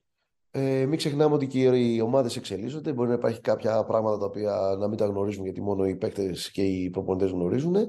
Αλλά θεωρώ ότι ο Φολ θα είναι, θα είναι σε καλή κατάσταση και θα βοηθήσει αρκετά και θα είναι κομβικός για τη σειρά αυτή. Λοιπόν, σε περίπτωση που δεν είναι ναι. κομβικός, σε ναι. περίπτωση που δεν είναι καλά, θα είναι ένα επιπλέον θα είναι ένα πρόβλημα για τον Ολυμπιακό. Ναι, ο, θέλω να πω ότι ο Γάλλος στο δικό μου μυαλό άκουγα ένα podcast uh, του Ζακ Λαού για τα playoff του NBA και λέγει ότι κάτι που μου κόλλησε στο κεφάλι ότι βλέπω τα ζευγάρια και βλέπω ποιος είναι αυτός τον οποίο ο αντίπαλος δεν μπορεί να παίξει. Που θα πρέπει να κάνει κάτι άλλο. Και μπήκα σε αυτή τη διαδικασία σε όλα τα ζευγάρια. Και στο Ολυμπιακός Φενέρ δεν βλέπω ποιος μπορεί να ματσάρει τον uh, Φαλ ένα-ένα αν ο Γάλλας είναι καλά. Κανείς. Ε, αυτό είπα. Δεν μπορώ να το δω. Ναι, ναι, είπα το, το, ξέρω, το, ξέρω, το ξέρω ότι το είπες. Γι' αυτό το ναι. προχωράω και το κάνω λίγο. Το πάω εκεί γιατί ο συγκεκριμένος είναι αυτός που μπορεί να αποδειχθεί στο δικό μου μυαλό πιο σημαντικός παίκτης σειράς και από το Βεζέγκοφ ακόμα και από τους υπόλοιπους. Πες μου όμως για τον uh, Νικαλάθη, ξέρεις, για, για τέτοιου είδους παιδιά, για τον Καλάθη, για τον Σλουκά, όσο φτάνεις σε αυτό το σημείο της καριέρας σου, δεν ξέρεις πότε θα ξανάρθει το Final Four. Είναι ναι. κομμάτι του legacy όλο αυτό, αλλά να το κάνω λίγο πιο συγκεκριμένο. Uh, πέρα από αυτά τα που αφορούν λίγο την κληρονομιά και δεν είναι χειροπιαστά πράγματα. Καλάθι στα playoffs, διαφορετική διαδικασία από ότι στην uh, κανονική περίοδο. Καλάθης απέναντι σε 7 footer που θα το απογορεύσει το drive λίγο ως πολύ uh, και θα τον βάλει σε μια άλλη διαδικασία και δεν ρωτάω προφανώς στοιχεία. Το έχετε περάσει απέναντι στη Real και τον Ταβάρες; Λοιπόν, ε, οι παίκτες αυτοί και ο Κώστας και ο Νίκ είναι παιδιά τα οποία έχουν ε, τρομερή εμπειρία και γνωρίζουν πολύ καλά τι πρέπει να γίνει και πώς πρέπει να ετοιμάσουν τον εαυτό τους, πώς να προετοιμάσουν τον εαυτό τους πώς να βοηθήσουν την ομάδα με κάθε τρόπο και πώς να βγουν μπροστά σε οποιαδήποτε κατάσταση. Ε, ο Νίκ πιστεύω ότι ε, αυτή τη στιγμή ε, μπορεί να δούμε λίγο διαφορετικά πράγματα από τον Νίκ φέτος στα play-off. Πώς θέλω να το πω, δηλαδή η χρονιά του φέτος ε, είδαμε ότι είχε την μπάλα στα χέρια του, δηλαδή είναι τόσο πολύ η μπάλα στα χέρια του, ειδικά όταν και ο Wilbekin ε, όταν ο Wilbekin ήταν καλά, δηλαδή όταν μπορούσαν και παίζανε και οι δυο μαζί. Ε, και αυτό ίσως έχει δημιουργήσει μια αποσυμπίεση και έχει δημιουργήσει και μια άλλη συνθήκη, ένα διαφορετικό ρόλο. Ε, το μέγεθος το οποίο έχει ο Νίκ, η άμυνα η οποία μπορεί να παίξει, η γνώση και η εμπειρία η οποία έχει και να πώς να τρέξει κάποιες καταστάσεις, είναι πράγματα τα οποία είναι πολύ σημαντικά για ένα μέλος μιας ομάδας η οποία διεκδικεί την είσοδο στα playoff. Από εκεί πέρα η παρουσία του Φόλ ενώ ε, δεν έχει καμία σχέση με τον Ταβάρεφ. Πιστεύω ότι είναι λάθος για μένα. Δεν τους mm. θεωρώ ίδιοι παίκτες. Πέρα από το ύψος, για μένα δεν είναι ίδιοι παίκτες. Μπορεί να ματσάρονται καλά ή να παίξουν ένας με τον άλλον αντίπαλοι, αλλά δεν είναι ίδιοι παίκτες. Και τι λειτουργία έχουν στην αμυντική ισορροπία της ομάδα τους οι δύο τους, γιατί έχουν και διαφορετική φιλοσοφία και οι δύο ομάδες. Οπότε έχει ο, ο ρόλος και ο τρόπος που ο χρησιμοποιείται είναι διαφορετικός, αλλά και οι ικανότητές τους είναι διαφορετικές. Ε, Για την αντιμετώπιση το pick and roll δεν θα είναι ίδια. Δεν μπορώ να γνωρίζω τι μπορεί να κάνει ο Ολυμπιακός, τι θέλει να κάνει. Δεν ξέρω τι θέλει, θα θέλει να κάνει. Ε, ε, αλλά δεν νομίζω θα είναι η ίδια αντιμετώπιση όπως έκανε ο, η Ρεάλ ε, με τον Ταβάρες όπως παίζει ο Ολυμπιακός. Δεν το έχει δείξει μέχρι στιγμής. Δεν θυμάμαι τι έχει, τι έχει γίνει με το Καλαθί. Δεν το πρώτο παιχνίδι δεν το είχα δει. Είχα δει λίγο το δεύτερο, ε, αλλά δεν νομίζω ότι θα είναι η ίδια αντιμετώπιση όπως έκανε η Ρεάλ με τον Ταβάρες. Okay. Σίγουρα θα κάνουν κάποια, κάποιες προσαρμογές. Σίγουρα ο Ολυμπιακός πιστεύει στο πλάνο του, θα κάνει κάποιες μικρές προσαρμογές και πιστεύω ότι δεν θα μπει σε μια διαδικασία πολύ μεγάλων διαφοροποιήσεων στην αμυντική τους ε, φιλοσοφία. Και θα το εξηγήσω και αλλιώς, ότι όταν είσαι η πρώτη ομάδα στην EuroLeague και έχεις δώσει ε, τα διαπιστευτήριά σου απέναντι σε όλες τις ομάδες, δεν λέω ότι δεν θα κάνουν προσαρμογές, αλλά στο κάτω-κάτω της γραφής, αν κάνεις κάποια μεγάλη προσαρμογή, για μεγάλη προσαρμογή μιλάω, είναι σαν να, λέει, σαν να ότι όλη η προσπάθεια που βγήκαμε πρώτη ε, ξέρεις κάτι, τώρα και οι παίκτες μπορεί να αρχίσουν να αναρωτιούνται. Τι κάνουμε καλά, τι δεν κάνουμε καλά. Ενώ όταν έχεις γίνει established ότι είμαι αυτός που είμαι με αυτό που είναι και πιστεύω σε αυτό το οποίο κάνω και αυτή είναι η φιλοσοφία την οποία πρεσβεύω και κάνω και αγωνιστικά, θα ακολουθήσω αυτό και θα καταφέρω με τον τρόπο μου. Άρα, ε, καταλαβαίνετε τι θέλω να πω. Καταλαβαίνω πολύ καλά, ναι. Καταλαβαίνω πολύ καλά. Αν, αν, έχει δείξει, αν έχει δείξει το πλάνο, αν έχει, δείξει, έχει αποδειχθεί έξι μήνες ότι αυτό είναι αποτελεσματικό και βγάζει ανωτερότητα και βγάζει αυτοπεποίθηση και λειτουργεί Ακριβώς. για όλους, ε, είναι σαν να πυροβολείς τα πόδια σου. Να τα πόδια σου. Ναι, είναι κάτι το οποίο δεν. Δηλαδή, είναι σαν να λέμε κάτι τέτοιο που κερδίζει και κερδίζεις σε βάθος χρόνου δεν υπάρχει λόγος να το αλλάξω ή έστω να το αλλάξω τόσο πολύ. Ε, γιατί οι προσαρμογές θα γίνουν. Δεν λέω ότι θα γίνουν προσαρμογές. Αλλά θα γίνουν μικρότερες προσαρμογές. Ενώ όταν ψάχνεσαι και κάτι δεν βρίσκεις, ακολουθείς το πλάνο, αλλά μετά έχεις περισσότερες δυνατότητες να πειραματιστείς, να το θέσω έτσι. Ε, οπότε πιστεύω ότι ο Νίκ θα είναι ένας κομβικός ε, παίχτη όσον αφορά το πώς θα τρέξει την ομάδα και πώς θα ο κόσμο θα αποφασίσει, ο κόσμο θα αποφασίσει να του δώσει την μπάλα και σε ποιες καταστάσεις και θα παίξει πολύ μεγάλη σημασία ανάλογα τα σχήματα, όπως είπα προηγουμένως, το οποίο θα είναι κομβικό όσον αφορά τη, το τρέξιμο της σειράς, τα σχήματα τα οποία θα παρατάξει η Φενέρ ε, στη διάρκεια των παιχνιδιών. Θα έχει, αυτό περιμένω με μεγάλο ενδιαφέρον να δω πώς τα σχήματα και το πώς θα μπορέσει να πάρει πράγματα, να κλέψει ένα παιχνίδι στο σεφ ή να δημιουργήσει προβληματισμό στον Ολυμπιακό από την άμυνα με την οποία παίζει και να μπορέσει να βγει μπροστά. Καταλαβαίνω ότι δεν σου κάνει εντύπωση να γίνει μια σειρά όπως Μονακό. Ο Ολυμπιακός του ή το έχει ξανακάνει. Δηλαδή, με πλεονέκτημα της έδρας το έχει ξανακάνει με τη Μονακό να πάρει πίσω εντός έδρας ήττα πέρυσι. Το έχει ξανακάνει με την ΕΦΕΣ το 2017. Κάποιες φορές δεν τα καταφέρνει. Ζάλγκερι 2018. Αλλά, εν πάση περιπτώσει, έχει σταματήσει και λίγο αυτό το πράγμα ότι αν χάσεις εντός έδρας δεν το παίρνεις πίσω. Νομίζω ότι έχει διασταλεί αυτό. Έχει σταματήσει το παλιό. Κερδίζουμε μόνο εντός έδρας, χάνουμε εκτός έδρας. Οπότε έρχεται η στιγμή της αλήθειας, αφού μιλήσαμε κανένα μισάωρο για τον Ολυμπιακό. Πριν πάμε στους υπόλοιπους, πρόβλεψη για τη σειρά. Ξεκινάω πρώτος, γιατί είμαι και δεσπότης και θα, θα, θα, θα, βάλω το κεφάλι μου στον Τερβά πρώτος. 3-2 Ολυμπιακός. 1-1-1-1-1-1 μέχρι να τελειώσει.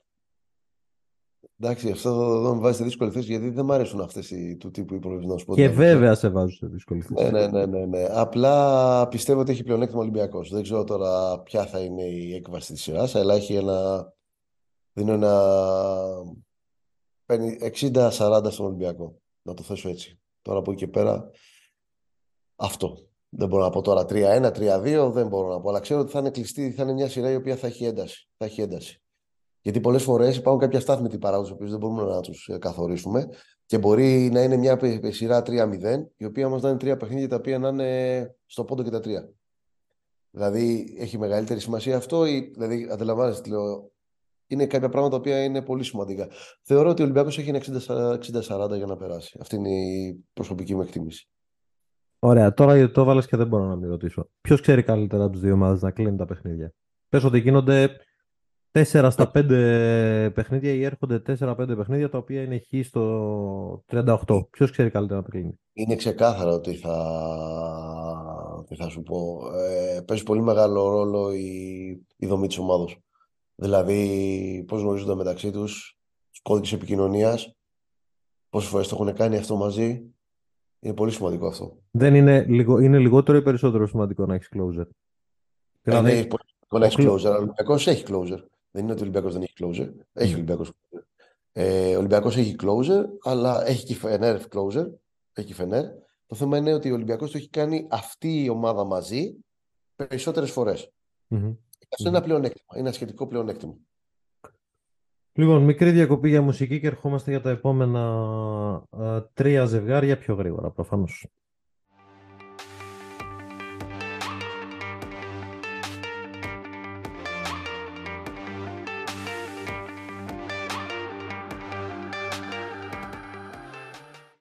Και στο δεύτερο μέρος θα ξεκινήσουμε ανάποδα. Θέλω να βγάλω από τη μέση τον Μπαρτσελώνα Ζάλγκυρης πάρα πολύ. Δεν ξέρω γιατί, αλλά καταρχήν ε, να καταθέσω εδώ, εντάξει το έχω κάνει πολλές φορές, το σεβασμό και το θαυμασμό μου για αυτό που κατάφεραν οι Λιθουανοί που ήταν ε, σαν πρόβλεψη power rankings, projection και διάφορα τέτοια γιάνκικα δεν ήταν πάνω από το 14. Δεν ξέρω ποιος τους έβαλε πάνω από το 14, στείλτε μήνυμα. Μπράβο, δεν μπορούσα να το δω με τίποτα. Ε, νομίζω ότι είναι πολύ τυχερή έτσι όπως κατάληξε το πράγμα η Βαρσελόνα. Δεν νομίζω ότι υπήρχε τρόπος να προβλεφθεί κάτι τέτοιο ή να πέσουν πάνω στις Άλγηρες από πρόγραμμα. Δεν, δεν, τα πιστεύω καθόλου αυτά. Ε, δεν μπορώ να δω πάνω από τέσσερα παιχνίδια και αυτό το τέταρτο παιχνίδι το βάζω απλώς γιατί ε, θα ήθελα να πανηγυρίσουν και μια νίκη στην ε, Ζαλγκύριο Αρένα οι Λιθουανοί, αλλά δεν το βλέπω πάνω από 3-0. Ακούω διαφωνίες, ό,τι θες. Εντάξει, δεν θα διαφωνήσω. Δεν μπορώ να διαφωνήσω πολύ. Είναι...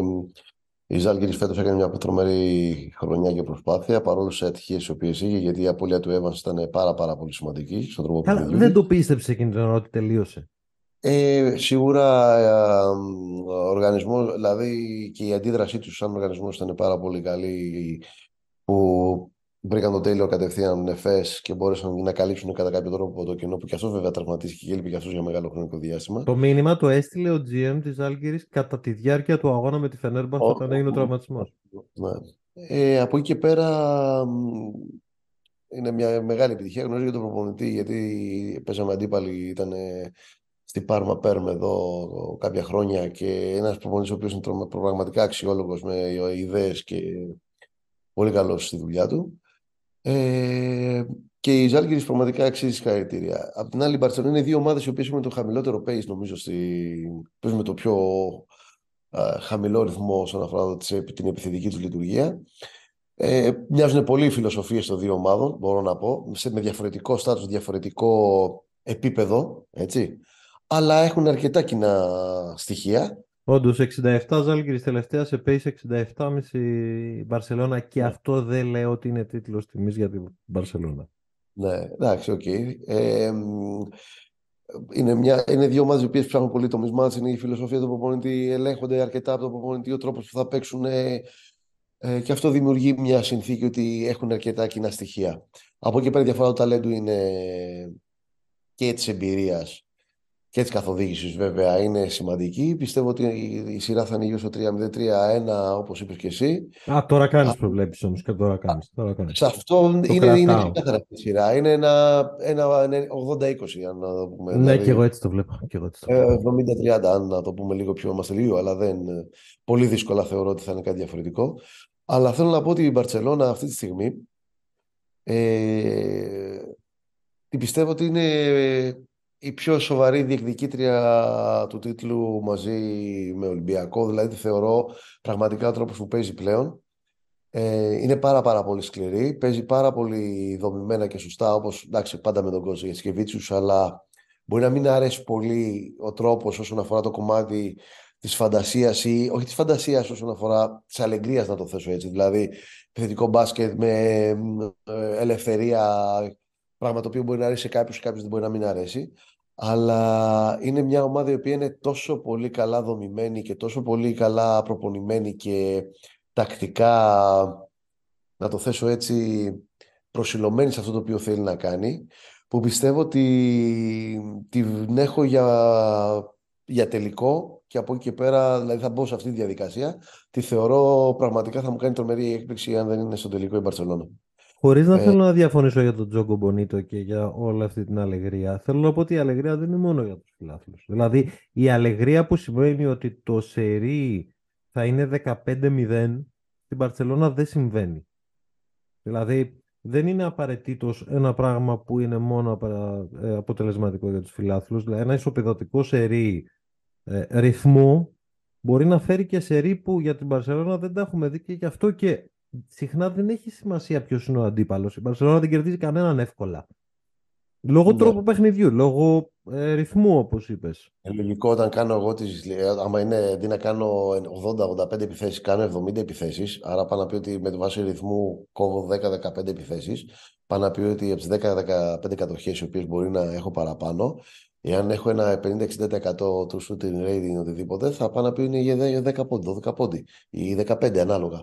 Άρα αυτό σου δίνει ε, μικρότερο σκορ. Άρα όσο πολύ καλή άμυνα και να παίξεις, δημιουργείται και σε αυτές τις διαφορές οι οποίες δεν είναι τόσο μεγάλες.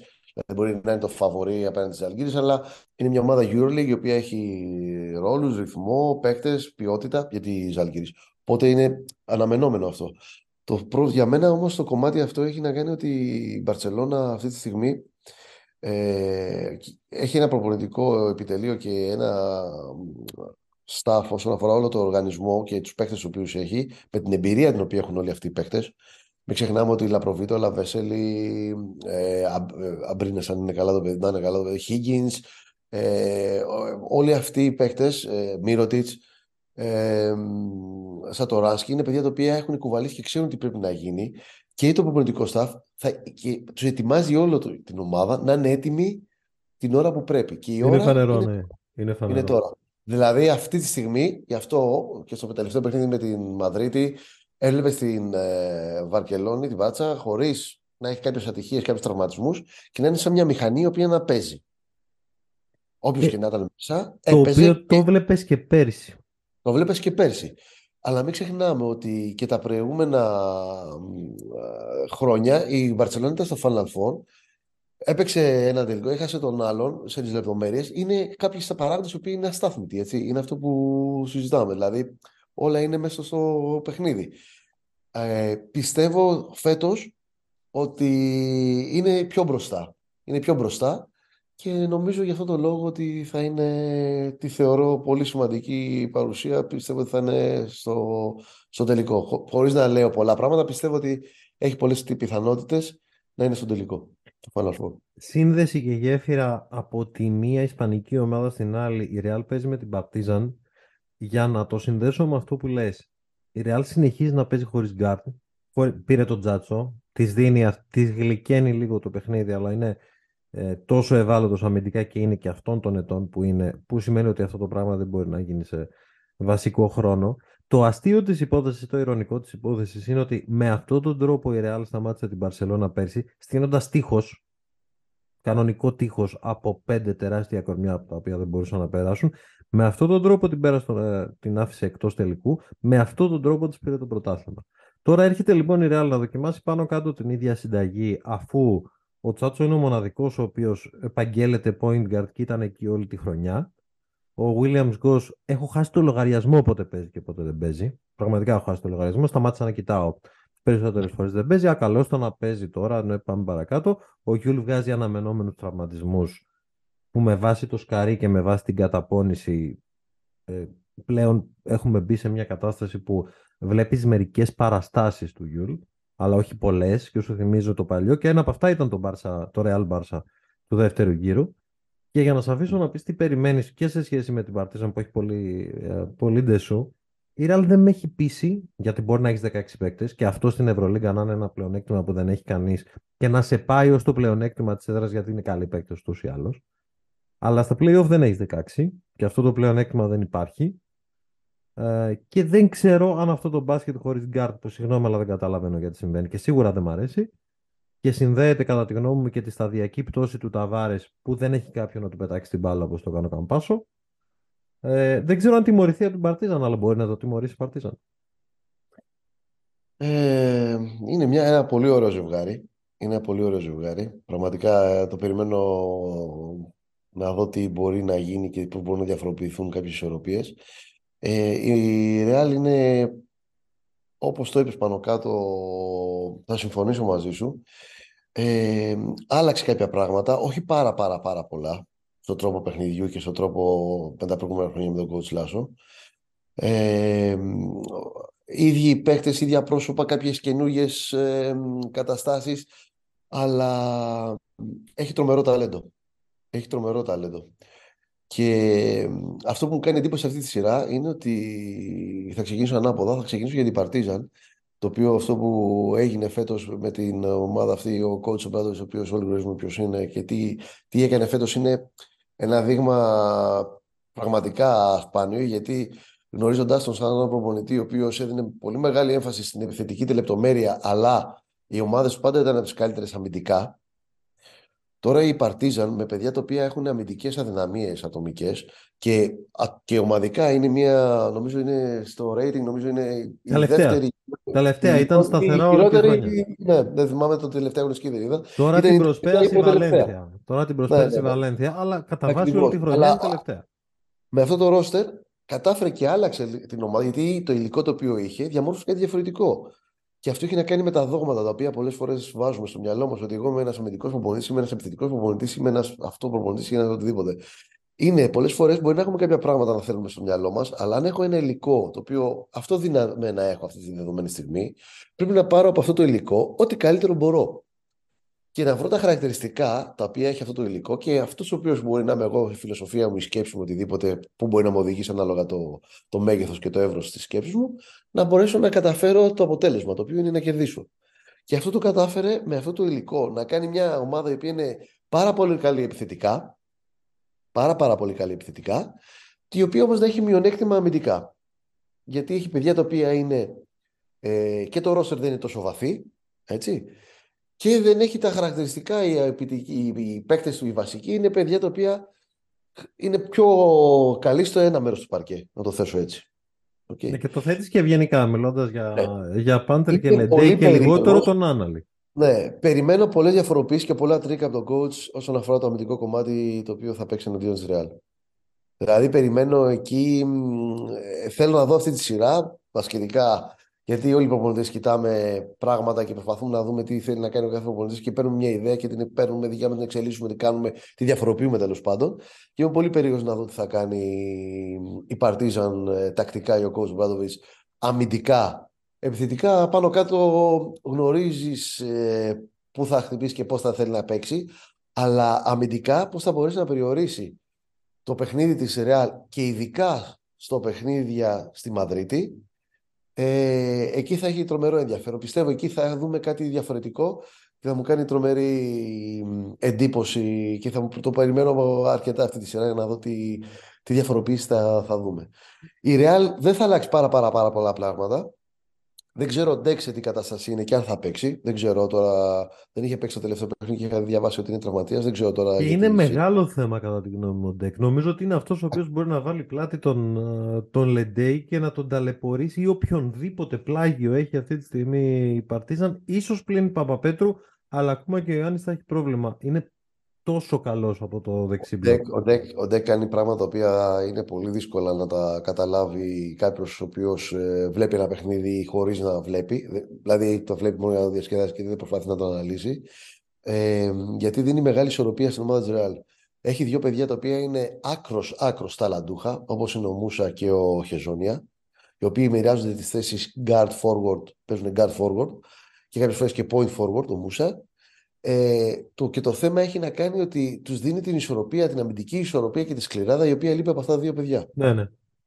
Ε, εάν ο Γκντεκ δεν είναι σε αυτή τη σειρά, δεν ξέρω τώρα, δεν, ε, δεν έχω, απλά δεν τον είδα στο παιχνίδι με την Μπάρτσα, με την Μπαρσελόνα που παίξανε πριν μια εβδομάδα και διάβασα ότι ήταν τραυματίας και ε, δεν γνωρίζω, δεν μπορώ να. Αλλά θα είναι ο κομβικός παίκτης αυτής της σειράς. Έτσι λέει Γιατί είναι και εγώ. αυτός που μπορεί να δημιουργήσει θέματα ε, και αμυντικά στην Παρτίζαν, αλλά και να δώσει λύσει στη Ρεάλ όσον αφορά το αμυντικό της κομμάτι.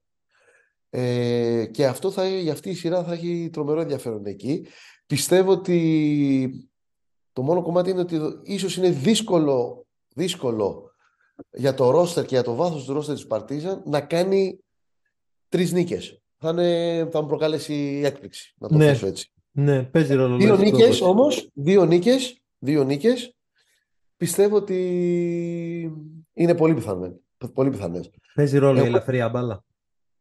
Ορίστε. Παίζει ρόλο η ελαφριά μπάλα. Αυτή τη στιγμή για ποιον είναι πιο ελαφριά η μπάλα; Δηλαδή Παρτίζαν και να της πει κάποιος ότι αποκλείστηκε από τη Real και δεν πήγε στο, στο Final Four. OK. Okay. Δεν έχει κάτι. Παίζει ρόλο. Παίζει ρόλο, παίζει ρόλο αλλά να ξέρουμε ότι τη μεγαλύτερη πίεση στον, στο, σε όλους τους βάζει ο εαυτός μας είναι. Δηλαδή, αν οι αθλητές θέλουν να πάνε, την πίεση τη βάζουν αυτοί, δεν μπορεί να τη βάλει κάποιος άλλος. Ναι. Να σου πει, έλα, δεν έγινε κάτι. Και αυτός είναι ο τρόπος για να είμαστε καλύτεροι. Άρα πιστεύω ότι δεν υπάρχει ελαφριά μπάλα σε αυτά τα παιχνίδια. Όλοι... Υπάρχει ενθουσιασμός, υπάρχει θέληση, υπάρχει η δίψα. Όλοι οι παίκτες, όλοι οι οργανισμοί θέλουν να συμμετέχουν. Όταν λέω οργανισμοί, εννοώ και το προπονητικό staff και όλοι. Θέλουν να συμμετέχουν. Οι παίκτες είναι οι πρωταγωνιστές και τα δίνουν όλα χωρίς δεύτερες κουβέντες και σκέψεις. Δεν υπάρχουν ε, δηλαδή ότι, Α, οκ, δεν έγινε κάτι και να χάσω. Δεν υπάρχει αυτό ούτε μία στο εκατομμύριο. Οπότε ε, νομίζω ότι θα τους προετοιμάσει και ο coach τόσο καλά, γιατί έχει τέτοια εμπειρία από αυτές τις σειρές, όπως έχει δείξει και το ρεκόρ του. Οπότε πιστεύω θα την περιμένω αυτή τη σειρά με τρομερό ενδιαφέρον να δούμε τι, μπορούμε, τι μπορεί να μας παρουσιάσει αμυντικά η Παρτίζαν και πώς θα μπορέσει να κλειδώσει κάποια πλεονεκτήματα τα οποία έχει η Real. Λοιπόν, και, σε, και από αυτό πάμε μετά από αυτό το ζευγάρι της Ρεάλ με την Παρτίζαν που ο Μπράντοβιτς μοιάζει ο μεγάλος μπαμπούλας αυτή τη στιγμή. Ήρθα. Έχω 21 στα 22 και τολμάει ε, προκρίσεις σε ε, σειρές play-off με μοναδική το Ακάζο το 2006, αν δεν απατώμε. Από την ε, Ταού, Ταού, Ταουγκρές, ε, Μπασκόνια και δεν ξέρω τι άλλο την έχουν πει στα τελευταία 20 χρόνια.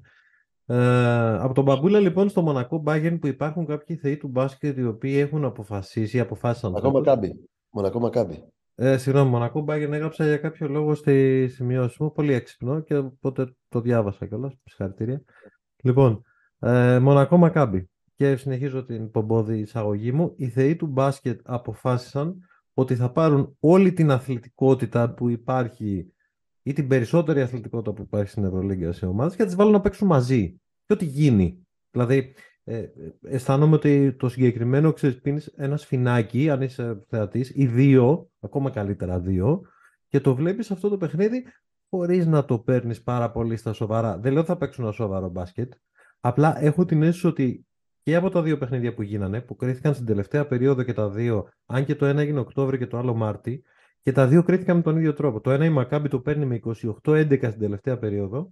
Το άλλο το παίρνει η Μονακό με 28-8 στην τελευταία περίοδο. Και έχω την εντύπωση βάσει χαρακτηριστικών, και γιατί δεν βλέπω κανένα γκαρντ να σταματάει κανένα, ε, ότι θα δούμε τόσο τρομερές διακυμάνσεις και ανάμεσα στα παιχνίδια, αλλά και μέσα στα παιχνίδια. Συμφωνώ απόλυτα. Άμα δούμε και τα στατιστικά τα οποία χρησιμοποιούμε οι προπονητές και τα.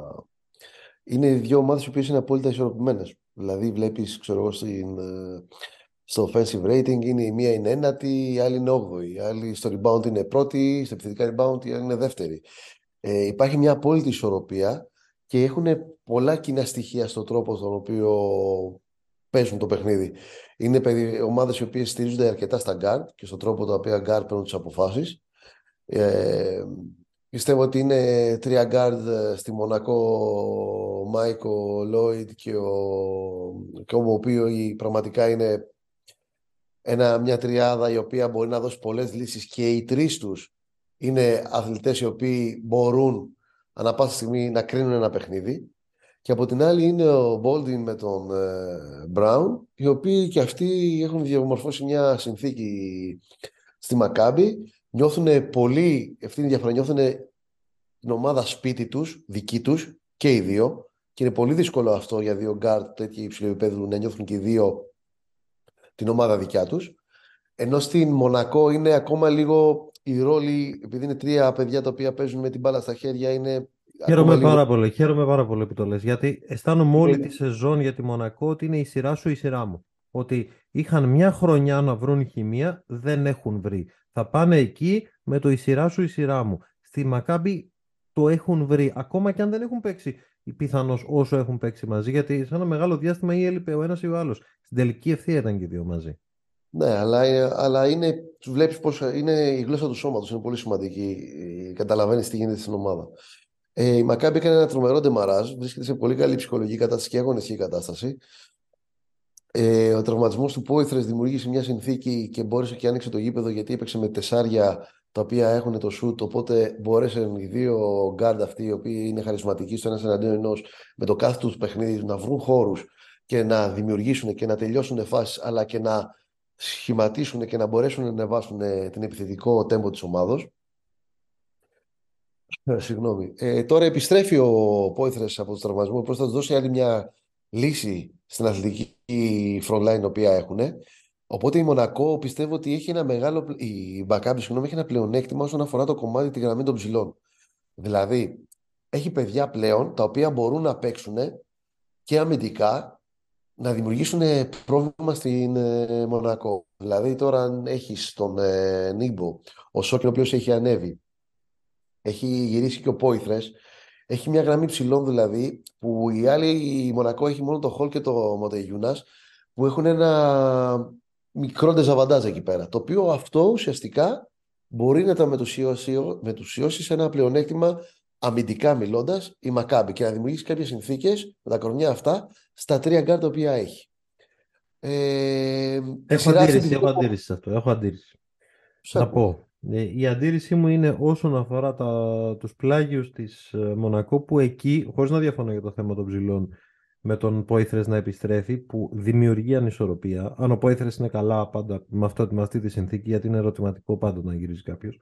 Αλλά βλέπω πλάγιους στις ε, αλλαγές και πλάγιους γενικώς με καθαρούς αμυντικούς παίκτες. Βλέπε Μονέκε, βλέπε Μπράουν, βλέπε Blossom Game που κατά βάση αμυντικός ήταν ο ρόλος του, βλέπε Ουατάρα, βλέπε Διάλο που είναι ένας ολοκληρωμένος παίκτης και σίγουρα αποτελεσματικός αμυντικά. Περισσότερα όπλα στο να μπορέσει να σταματήσει το περιφερειακό παιχνίδι της Μακάμπη και αν το κάνει να μπορέσει να το απο, τους αποκόψει από τους ψηλούς. Δεν βλέπω ότι η Μακάμπι είναι ομάδα που ξέρει να τροφοδοτεί τους ψηλούς της αν οι γκαρντ ξεμείνουν από ιδέες. Ε, δεν μίλαγα για τους ψηλούς ότι οι ψηλοί θα τελειώσουν και θα έχουν επιθετική τρομερή συνεισφορά. Ε, αλλά μπορείς να κάνεις ε, διάφορα πράγματα με τους ψηλούς ε, αμυντικά και έχεις περισσότερες λύσεις και καταπώνηση. Γιατί είναι διαφορετικό η φθορά ε, να έχεις ένα ψηλό και η φθορά σε μια σειρά πέντε αγώνων. Ναι. Σε ένα ψηλό και μέσα στη διάρκεια του παιχνιδιού, σε μια, σε, ένα, σε μια σειρά που η μπάλα και οι κατοχές θα πηγαίνουν πάρα πάρα πολλές και τα κορμιά τα οποία θα χρειαστείς, αν έχεις ένα παραπάνω, είναι πολύ σημαντικό. Συγγνώμη. Δηλαδή είναι ένα κομμάτι το οποίο είναι πώς θα βγουν τα, οι αριθμοί, πώς θα βγουν τα λεπτά. Μιλάμε για τις δύο καλύτερες ομάδες μαζί με τη Ζάλγκερη στο επιθετικό rebound στην Ευρωλίγα. Είναι για μένα συναρπαστικό αυτό το πράγμα. Ναι, αυτό ακριβώς, ακριβώς αυτό. Αυτό γίνεται κυρίως όμως και για τις κατοχές οι οποίες παίζουν και για τα πολλά ε, τα οποία μπορεί να χτυπάνε και να δημιουργούν αυτές τις συνθήκες και η άμυνα να είναι στην ισορροπία. Οπότε δημιουργεί και οι ψηλοί οι οποίοι γνωρίζουν πάνε περισσότερο στο επιθετικό rebound. Οπότε δημιουργεί το τρόπος παιχνιδιούς τους, δημιουργεί αυτή τη συνθήκη. Και η αθλητικότητα βέβαια που έχουν έτσι, γιατί είναι μια ομάδα, είναι τρομε... οι δύο ομάδες οι οποίες είναι τρομερά αθλητικές. Και στη γραμμή των Γκάρτ και στους ψηλούς. Περισσότερο η Μακάμπη ε, για μένα όταν είναι πλήρη τα ρόστερ. Τώρα δεν ξέρω ποιοι θα είναι ή ποιος δεν θα είναι, αλλά πλήρη τα ρόστερ είναι πιο αθλητική όσον αφορά το κομμάτι. Γιατί ο Μοτεγιούνε, ο οποίος έχει λεπτά στο παρκέ, έχει την ποιότητα την οποία μπορεί να έχει στο post, αλλά έχει μεγάλη, μεγάλο έλλειμμα αθλητικότητας. Θα είναι στόχος. Ναι. Θα είναι στόχος. Θα είναι δύσκολο να προσαρμοστεί. Και σε μια σειρά η οποία θα πηγαίνει η μπάλα πολύ γρήγορα και οι κατοχές οι επιθέσεις θα εκδηλώνονται στα, πολλά, στα πρώτα δευτερόλεπτα θα δούμε εκεί, εκεί θα υπάρχει πρόβλημα για, πιστεύω για την ε, Μονακό. Ε, αλλά από εκεί και πέρα έχει τρία γκαρντ τα οποία πραγματικά είναι όπως είπα ε, πολύ υψηλό επίπεδο. Έχω συνεργαστεί με δύο από τους τρεις και μπορώ να πω ότι είναι ε, από τους καλύτερους closers που, έχω, που υπάρχουν σε ευρωπαϊκό μπάσκετ και οι δύο, και ο Lloyd και ο Mike James. Ε, και θα περιμένω αυτή τη σειρά πολύ πολύ κλειστή και θα έδινα ένα μικρό προβάδισμα, να σου πω την αλήθεια, αν, ε, να πούμε σε αυτή τη διαδικασία, Σίγουρα πιστεύω ότι η Μακάμπη θα, πιστεύω ότι η Μακάμπη θα πάρει ένα παιχνίδι εκεί. Και από εκεί και πέρα είναι πώς θα αντιδράσει η Μονακό στο, στην έδρα της, ε, του, στο Τελαβίβ, το οποίο γνωρίζουμε όλοι εκεί ότι θα είναι Δεν λίγο... είναι απλό πράγμα. Δεν είναι απλό το πράγμα, δεν είναι απλό. Όχι ότι είναι αδύνατο, γιατί έχει τα παιδιά τα οποία μπορούν να πάρουν τις αποφάσεις και την προσωπικότητα. Ναι, Eight έχουν Ναι. προσωπικότητα και να κάνουν ότι ή θα δω και θα κερδίσω το παιχνίδι. Αλλά σύμφωνο. Αλλά ναι, δεν είναι απλό. Δεν είναι απλό να το κάνεις. είναι απλό. Βάλε με για το... Βάλε μου αφού έχεις συνεργαστεί με τον Mike James. Βλέπω αυτήν πιθανώς και την επόμενη Συγγνώμη. σεζόν ως κομμάτι πολύ κρίσιμο για την κληρονομιά του Mike James. Θα το κάνω λίγο αναλυτικό. Πόσες ευκαιρίες θα έχει ακόμα για το Final Four δεν ξέρω. Κανείς δεν ξέρει. Πιθανώς να ξανά έχει και μία και δύο. Αλλά κάπου εδώ υπάρχει ένα σημείο καμπής που αποφασίζει μαζί με τα επόμενα δύο χρόνια προφανώς ποιο legacy αφήνει πίσω του κάποιος. Γιατί είναι μεγάλο το χρονικό διάστημα πια. Είναι πολλά τα χρόνια από το 2016 και το Βερολίνο που δεν είχε πάει ως πρώτο βιολί. Άνταμς πρώτο βιολί. Βασικά Μπουρούσης πρώτο βιολί. Και Ναι. Άνταμς όμως πρώτο βιολί στην περιφέρεια και James έρχεται από τον πάγκο game changer και το έκανε και το έκανε καλά, αλλά είναι πολύ διαφορετικός ο ρόλος εδώ και πολλά χρόνια από τον Παναθηναϊκό, από την Αρμάνη, από την Τζεσικά, τώρα στην ε, Μονακό. Το έχει δηλώσει πάρα πολλές φορές ότι εγώ θέλω να είμαι το αφεντικό και εγώ θέλω να οδηγήσω. Κάποια στιγμή πρέπει να οδηγήσεις. Κάποια στιγμή πρέπει να το κάνεις γιατί κινδυνεύεις αν δεν γίνει φέτος, αν δεν γίνει του χρόνου. Δεν μιλάω για τίτλο, μιλάω για Final Four ως minimum. Αν δεν γίνει, θα καταλήξεις κοντά σε αυτό που ήταν ο Keith Langford. Μπορεί να γίνομαι άδικος, αλλά αν δεν γίνει μέχρι τα 35-36, καλός ήταν, αλλά δεν τους πήγε ποτέ. Ε, κοίταξε, ο Μάικ είναι ένας αθλητής, ένας πολύ χαρισματικός αθλητής, ένας πολύ, μ, ε, να το θέσω, παρεξηγημένος χαρακτήρας, να το πω έτσι. Ε, μ, είναι ένα παιδί ο οποίος ε, θέλει να κερδίζει. Όλοι είμαστε, έχουμε τις ιδιαιτερότητές μας, όλοι, έτσι. Ε, είναι ένας winner, είναι ένας winner, ξεκάθαρος. Και δεν νομίζω, όχι μόνο για τον Μάικ, αλλά για οποιονδήποτε ότι μπορείς να σκέφτεσαι τι legacy θα αφήσω πίσω. Αν σκέφτεσαι τι legacy θα αφήσω πίσω, χάνεις το τρένο του τώρα. Δεν λέω ότι το Δηλαδή- σκέφτεται αυτός, λέω ότι το σκέφτομαι εγώ. Α, εσύ, οκ. Ε, εγώ νομίζω ότι ο Μάικ είναι, ε, θα, αυτό που θα προσπαθήσει να κάνει είναι να οδηγήσει την ομάδα στις νίκες και στο Final Four. Είναι ένας νικητής, ο οποίος θέλει να κερδίζει τα παιχνίδια. Ε, Κάποιες φορές μπορεί να υπάρχουν κάποιες παρεξηγήσεις οτιδήποτε, αλλά είναι ένα παιδί ο οποίος θέλει να κερδίζει τα παιχνίδια και να πρωταγωνιστεί.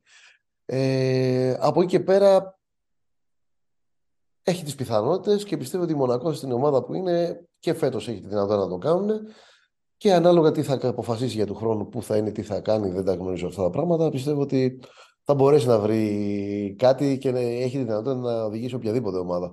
Γιατί το ταλέντο του είναι πραγματικά πολύ υψηλό και μπορώ να πω ότι έχει μπορεί να πασάρει, μπορεί να ντριπλάρει, μπορεί να κάνει drive, μπορεί να κάνει τα πάντα, δεν χρειάζεται να κάνουμε ανάλυση, όλοι γνωρίζουν τι μπορεί να κάνει ο Μάικ. Είναι ένα παιδί ο οποίος πραγματικά είναι πολύ χαρισματικός και αυτή τη στιγμή είναι ένα από τους top ε, guys στη EuroLeague. Όχι μόνο τώρα, συγγνώμη, είναι τα τελευταία 4-5 χρόνια, έτσι. Ναι, δεν υπάρχει αυτή τη στιγμή. Δεν μπορώ να βρω ψεγάδι ούτε εγώ. Το είπε και ο Τρινκέρι τώρα, ε, πολύ πρόσφατα, ότι δεν υπάρχει τίποτα. Δεν, δεν υπάρχει τίποτα που δεν μπορεί να κάνει. Δεν υπάρχει τίποτα που λείπει από το ρεπερτόριό του. Και συμφωνώ. Ε, αλλά θα το βάλω στην ομαδική επιτυχία, γιατί τελικά η ομαδική επιτυχία πρέπει να παίξει κάποιο ρόλο και πρέπει τελικά προς τα εκεί να πάει το πράγμα. Ε, Σίγουρα. ναι. Μα, δε- μα δεν πιστεύω ότι ο Μάικ ή κάποιος άλλος αθλητής σκέφτεται ότι εγώ πήγα την ομάδα Final Four, εγώ πήγα την ομάδα. Για να φτάσει σε αυτό το επίπεδο, ε, όλοι έχουν ένα ρόλο. Έχουν, παίζουν ένα ρόλο. Από τον άνθρωπο ο οποίος είναι ο φροντιστής μέχρι τον πρόεδρο, έχει το ρόλο του στην ομάδα. Ναι, αλλά ο Όλοι- Μάικ ήθελε αυτό το ρόλο. Από τη στιγμή που έφυγε από τον Παναθηναϊκό, το είπε ότι εγώ ήθελα τη δική μου ομάδα. Αν αποφασίζεις ότι θέλω τη δική μου ομάδα, έχεις παραπάνω θέλω να πω ευθύνη για το αν αυτή η ομάδα πάει εκεί. Δεν λέω ότι το κάνεις μόνος σου. Λέω ότι αν διεκδικήσεις αυτό το ρόλο, αναλαμβάνεις και το ανάλογο κομμάτι της ευθύνης. Μπορεί να ακούστηκε πολύ Spider-Man, ε, ε, για τη γνωστή ατάκα Spider-Man, ε, μαζί με τη μεγάλη δύναμη έρχεται και η μεγάλη ευθύνη και να ακούστηκε λίγο cheesy, αλλά εν πάση περιπτώσει ξέρεις πώς το εννοώ. Μάλιστα, ναι. Δεν την ήξερα αυτή για το Spider-Man. Ευχαριστώ γιατί, γιατί δεν βλέπω τέτοιες ταινίες. Μπορώ να σου πω. Δεν το ήξερα. Σε ευχαριστώ. Oh, μου ρίξε κουλτούρα πάνω μου, παιδιά. ναι, sorry. Ναι. Έχω δει. Αυτό είναι το πρώτο. Αλλά δεν, έχω δει. δεν έχω δει. Τι να κάνουμε. Αυτό είναι το πρώτο Spider-Man που έχει βγει, έτσι. Tobey Maguire. Από τότε έχουν βγει άλλα 65.000. δεν έχω δει κανένα. Αλήθεια.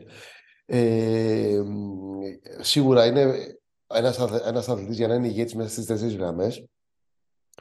Ε, δεν γίνεται να είναι μόνος στις τέσσερις γραμμές τα χαρακτηριστικά του ηγέτη είναι κάτι το οποίο σε ακολουθεί, στο οτιδήποτε και να κάνεις. Είναι στην προσωπικότητά σου, στο DNA σου. Θέλεις να κερδίσεις. Ε, το τι είδους ηγέτης είσαι είναι διαφορετικό κομμάτι. Ο καθένας υπάρχουν διαφορετικοί είδη ηγεσίας. Ε, ο Μάικ είναι ένα παιδί ο οποίος θέλει να κερδίζει και είναι ο άνθρωπος, ε, ο χαρακτηρισμός του ηγέτη, του χαρακτηρισμός του Μάικ είναι ότι προφανώς θέλω να κερδίζω και θέλω να κερδίζω όντας ο καλύτερος. Leading the team. Έτσι. Ε, σίγουρα, άμα καταφέρει κάτι τέτοιο, έχει ίσως μεγαλύτερη αξία για αυτόν, αλλά είναι κάτι το οποίο μόνο, αυτό, μόνο ο Μάικ μπορεί να το απαντήσει. Δεν μπορεί να το απαντήσει κανένας άλλος. Δεν μπορεί να γνωρίζει πώς σκέφτεται ο Μάικ. Εγώ αυτό που έχω να πω όμως είναι ότι έχει όλα τα φόντα να το κάνει και είναι ένα παιδί ο οποίος πραγματικά είναι από τα πιο χαρισματικούς guard τα οποία υπάρχουν τα τελευταία χρόνια στη EuroLeague και ότι είναι τόσα χρόνια εκεί και κάνει αυτά που κάνει όλα αυτά τα χρόνια λέει πολλά πράγματα. Ναι, ναι. Καμία αντίρρηση. Καμία αντίρρηση αυτό. Λοιπόν, σε απασχόλησα πάρα πολύ ώρα και πολύ βραδιάτικα. Σε ευχαριστώ πάρα πολύ για την παρουσία σου. Εγώ ευχαριστώ και ό,τι καλύτερο, καλή συνέχεια στο podcast. Όσοι περισσότεροι να ακούν και να μοιράζονται και να τις γνώσεις και τις ε, σκέψεις γύρω από το αγαπημένο μας άθλημα είναι το καλύτερο δυνατό πράγμα το οποίο μπορεί να κάνει κάποιος. Αν σε πάρω τηλέφωνο πριν το Final Four, μην το σηκώσει πάλι τα ίδια θα θέλω. Καλό βράδυ και καλή επιτυχία στη σειρά με την Unix. Ευχαριστώ πολύ. Να είσαι καλά.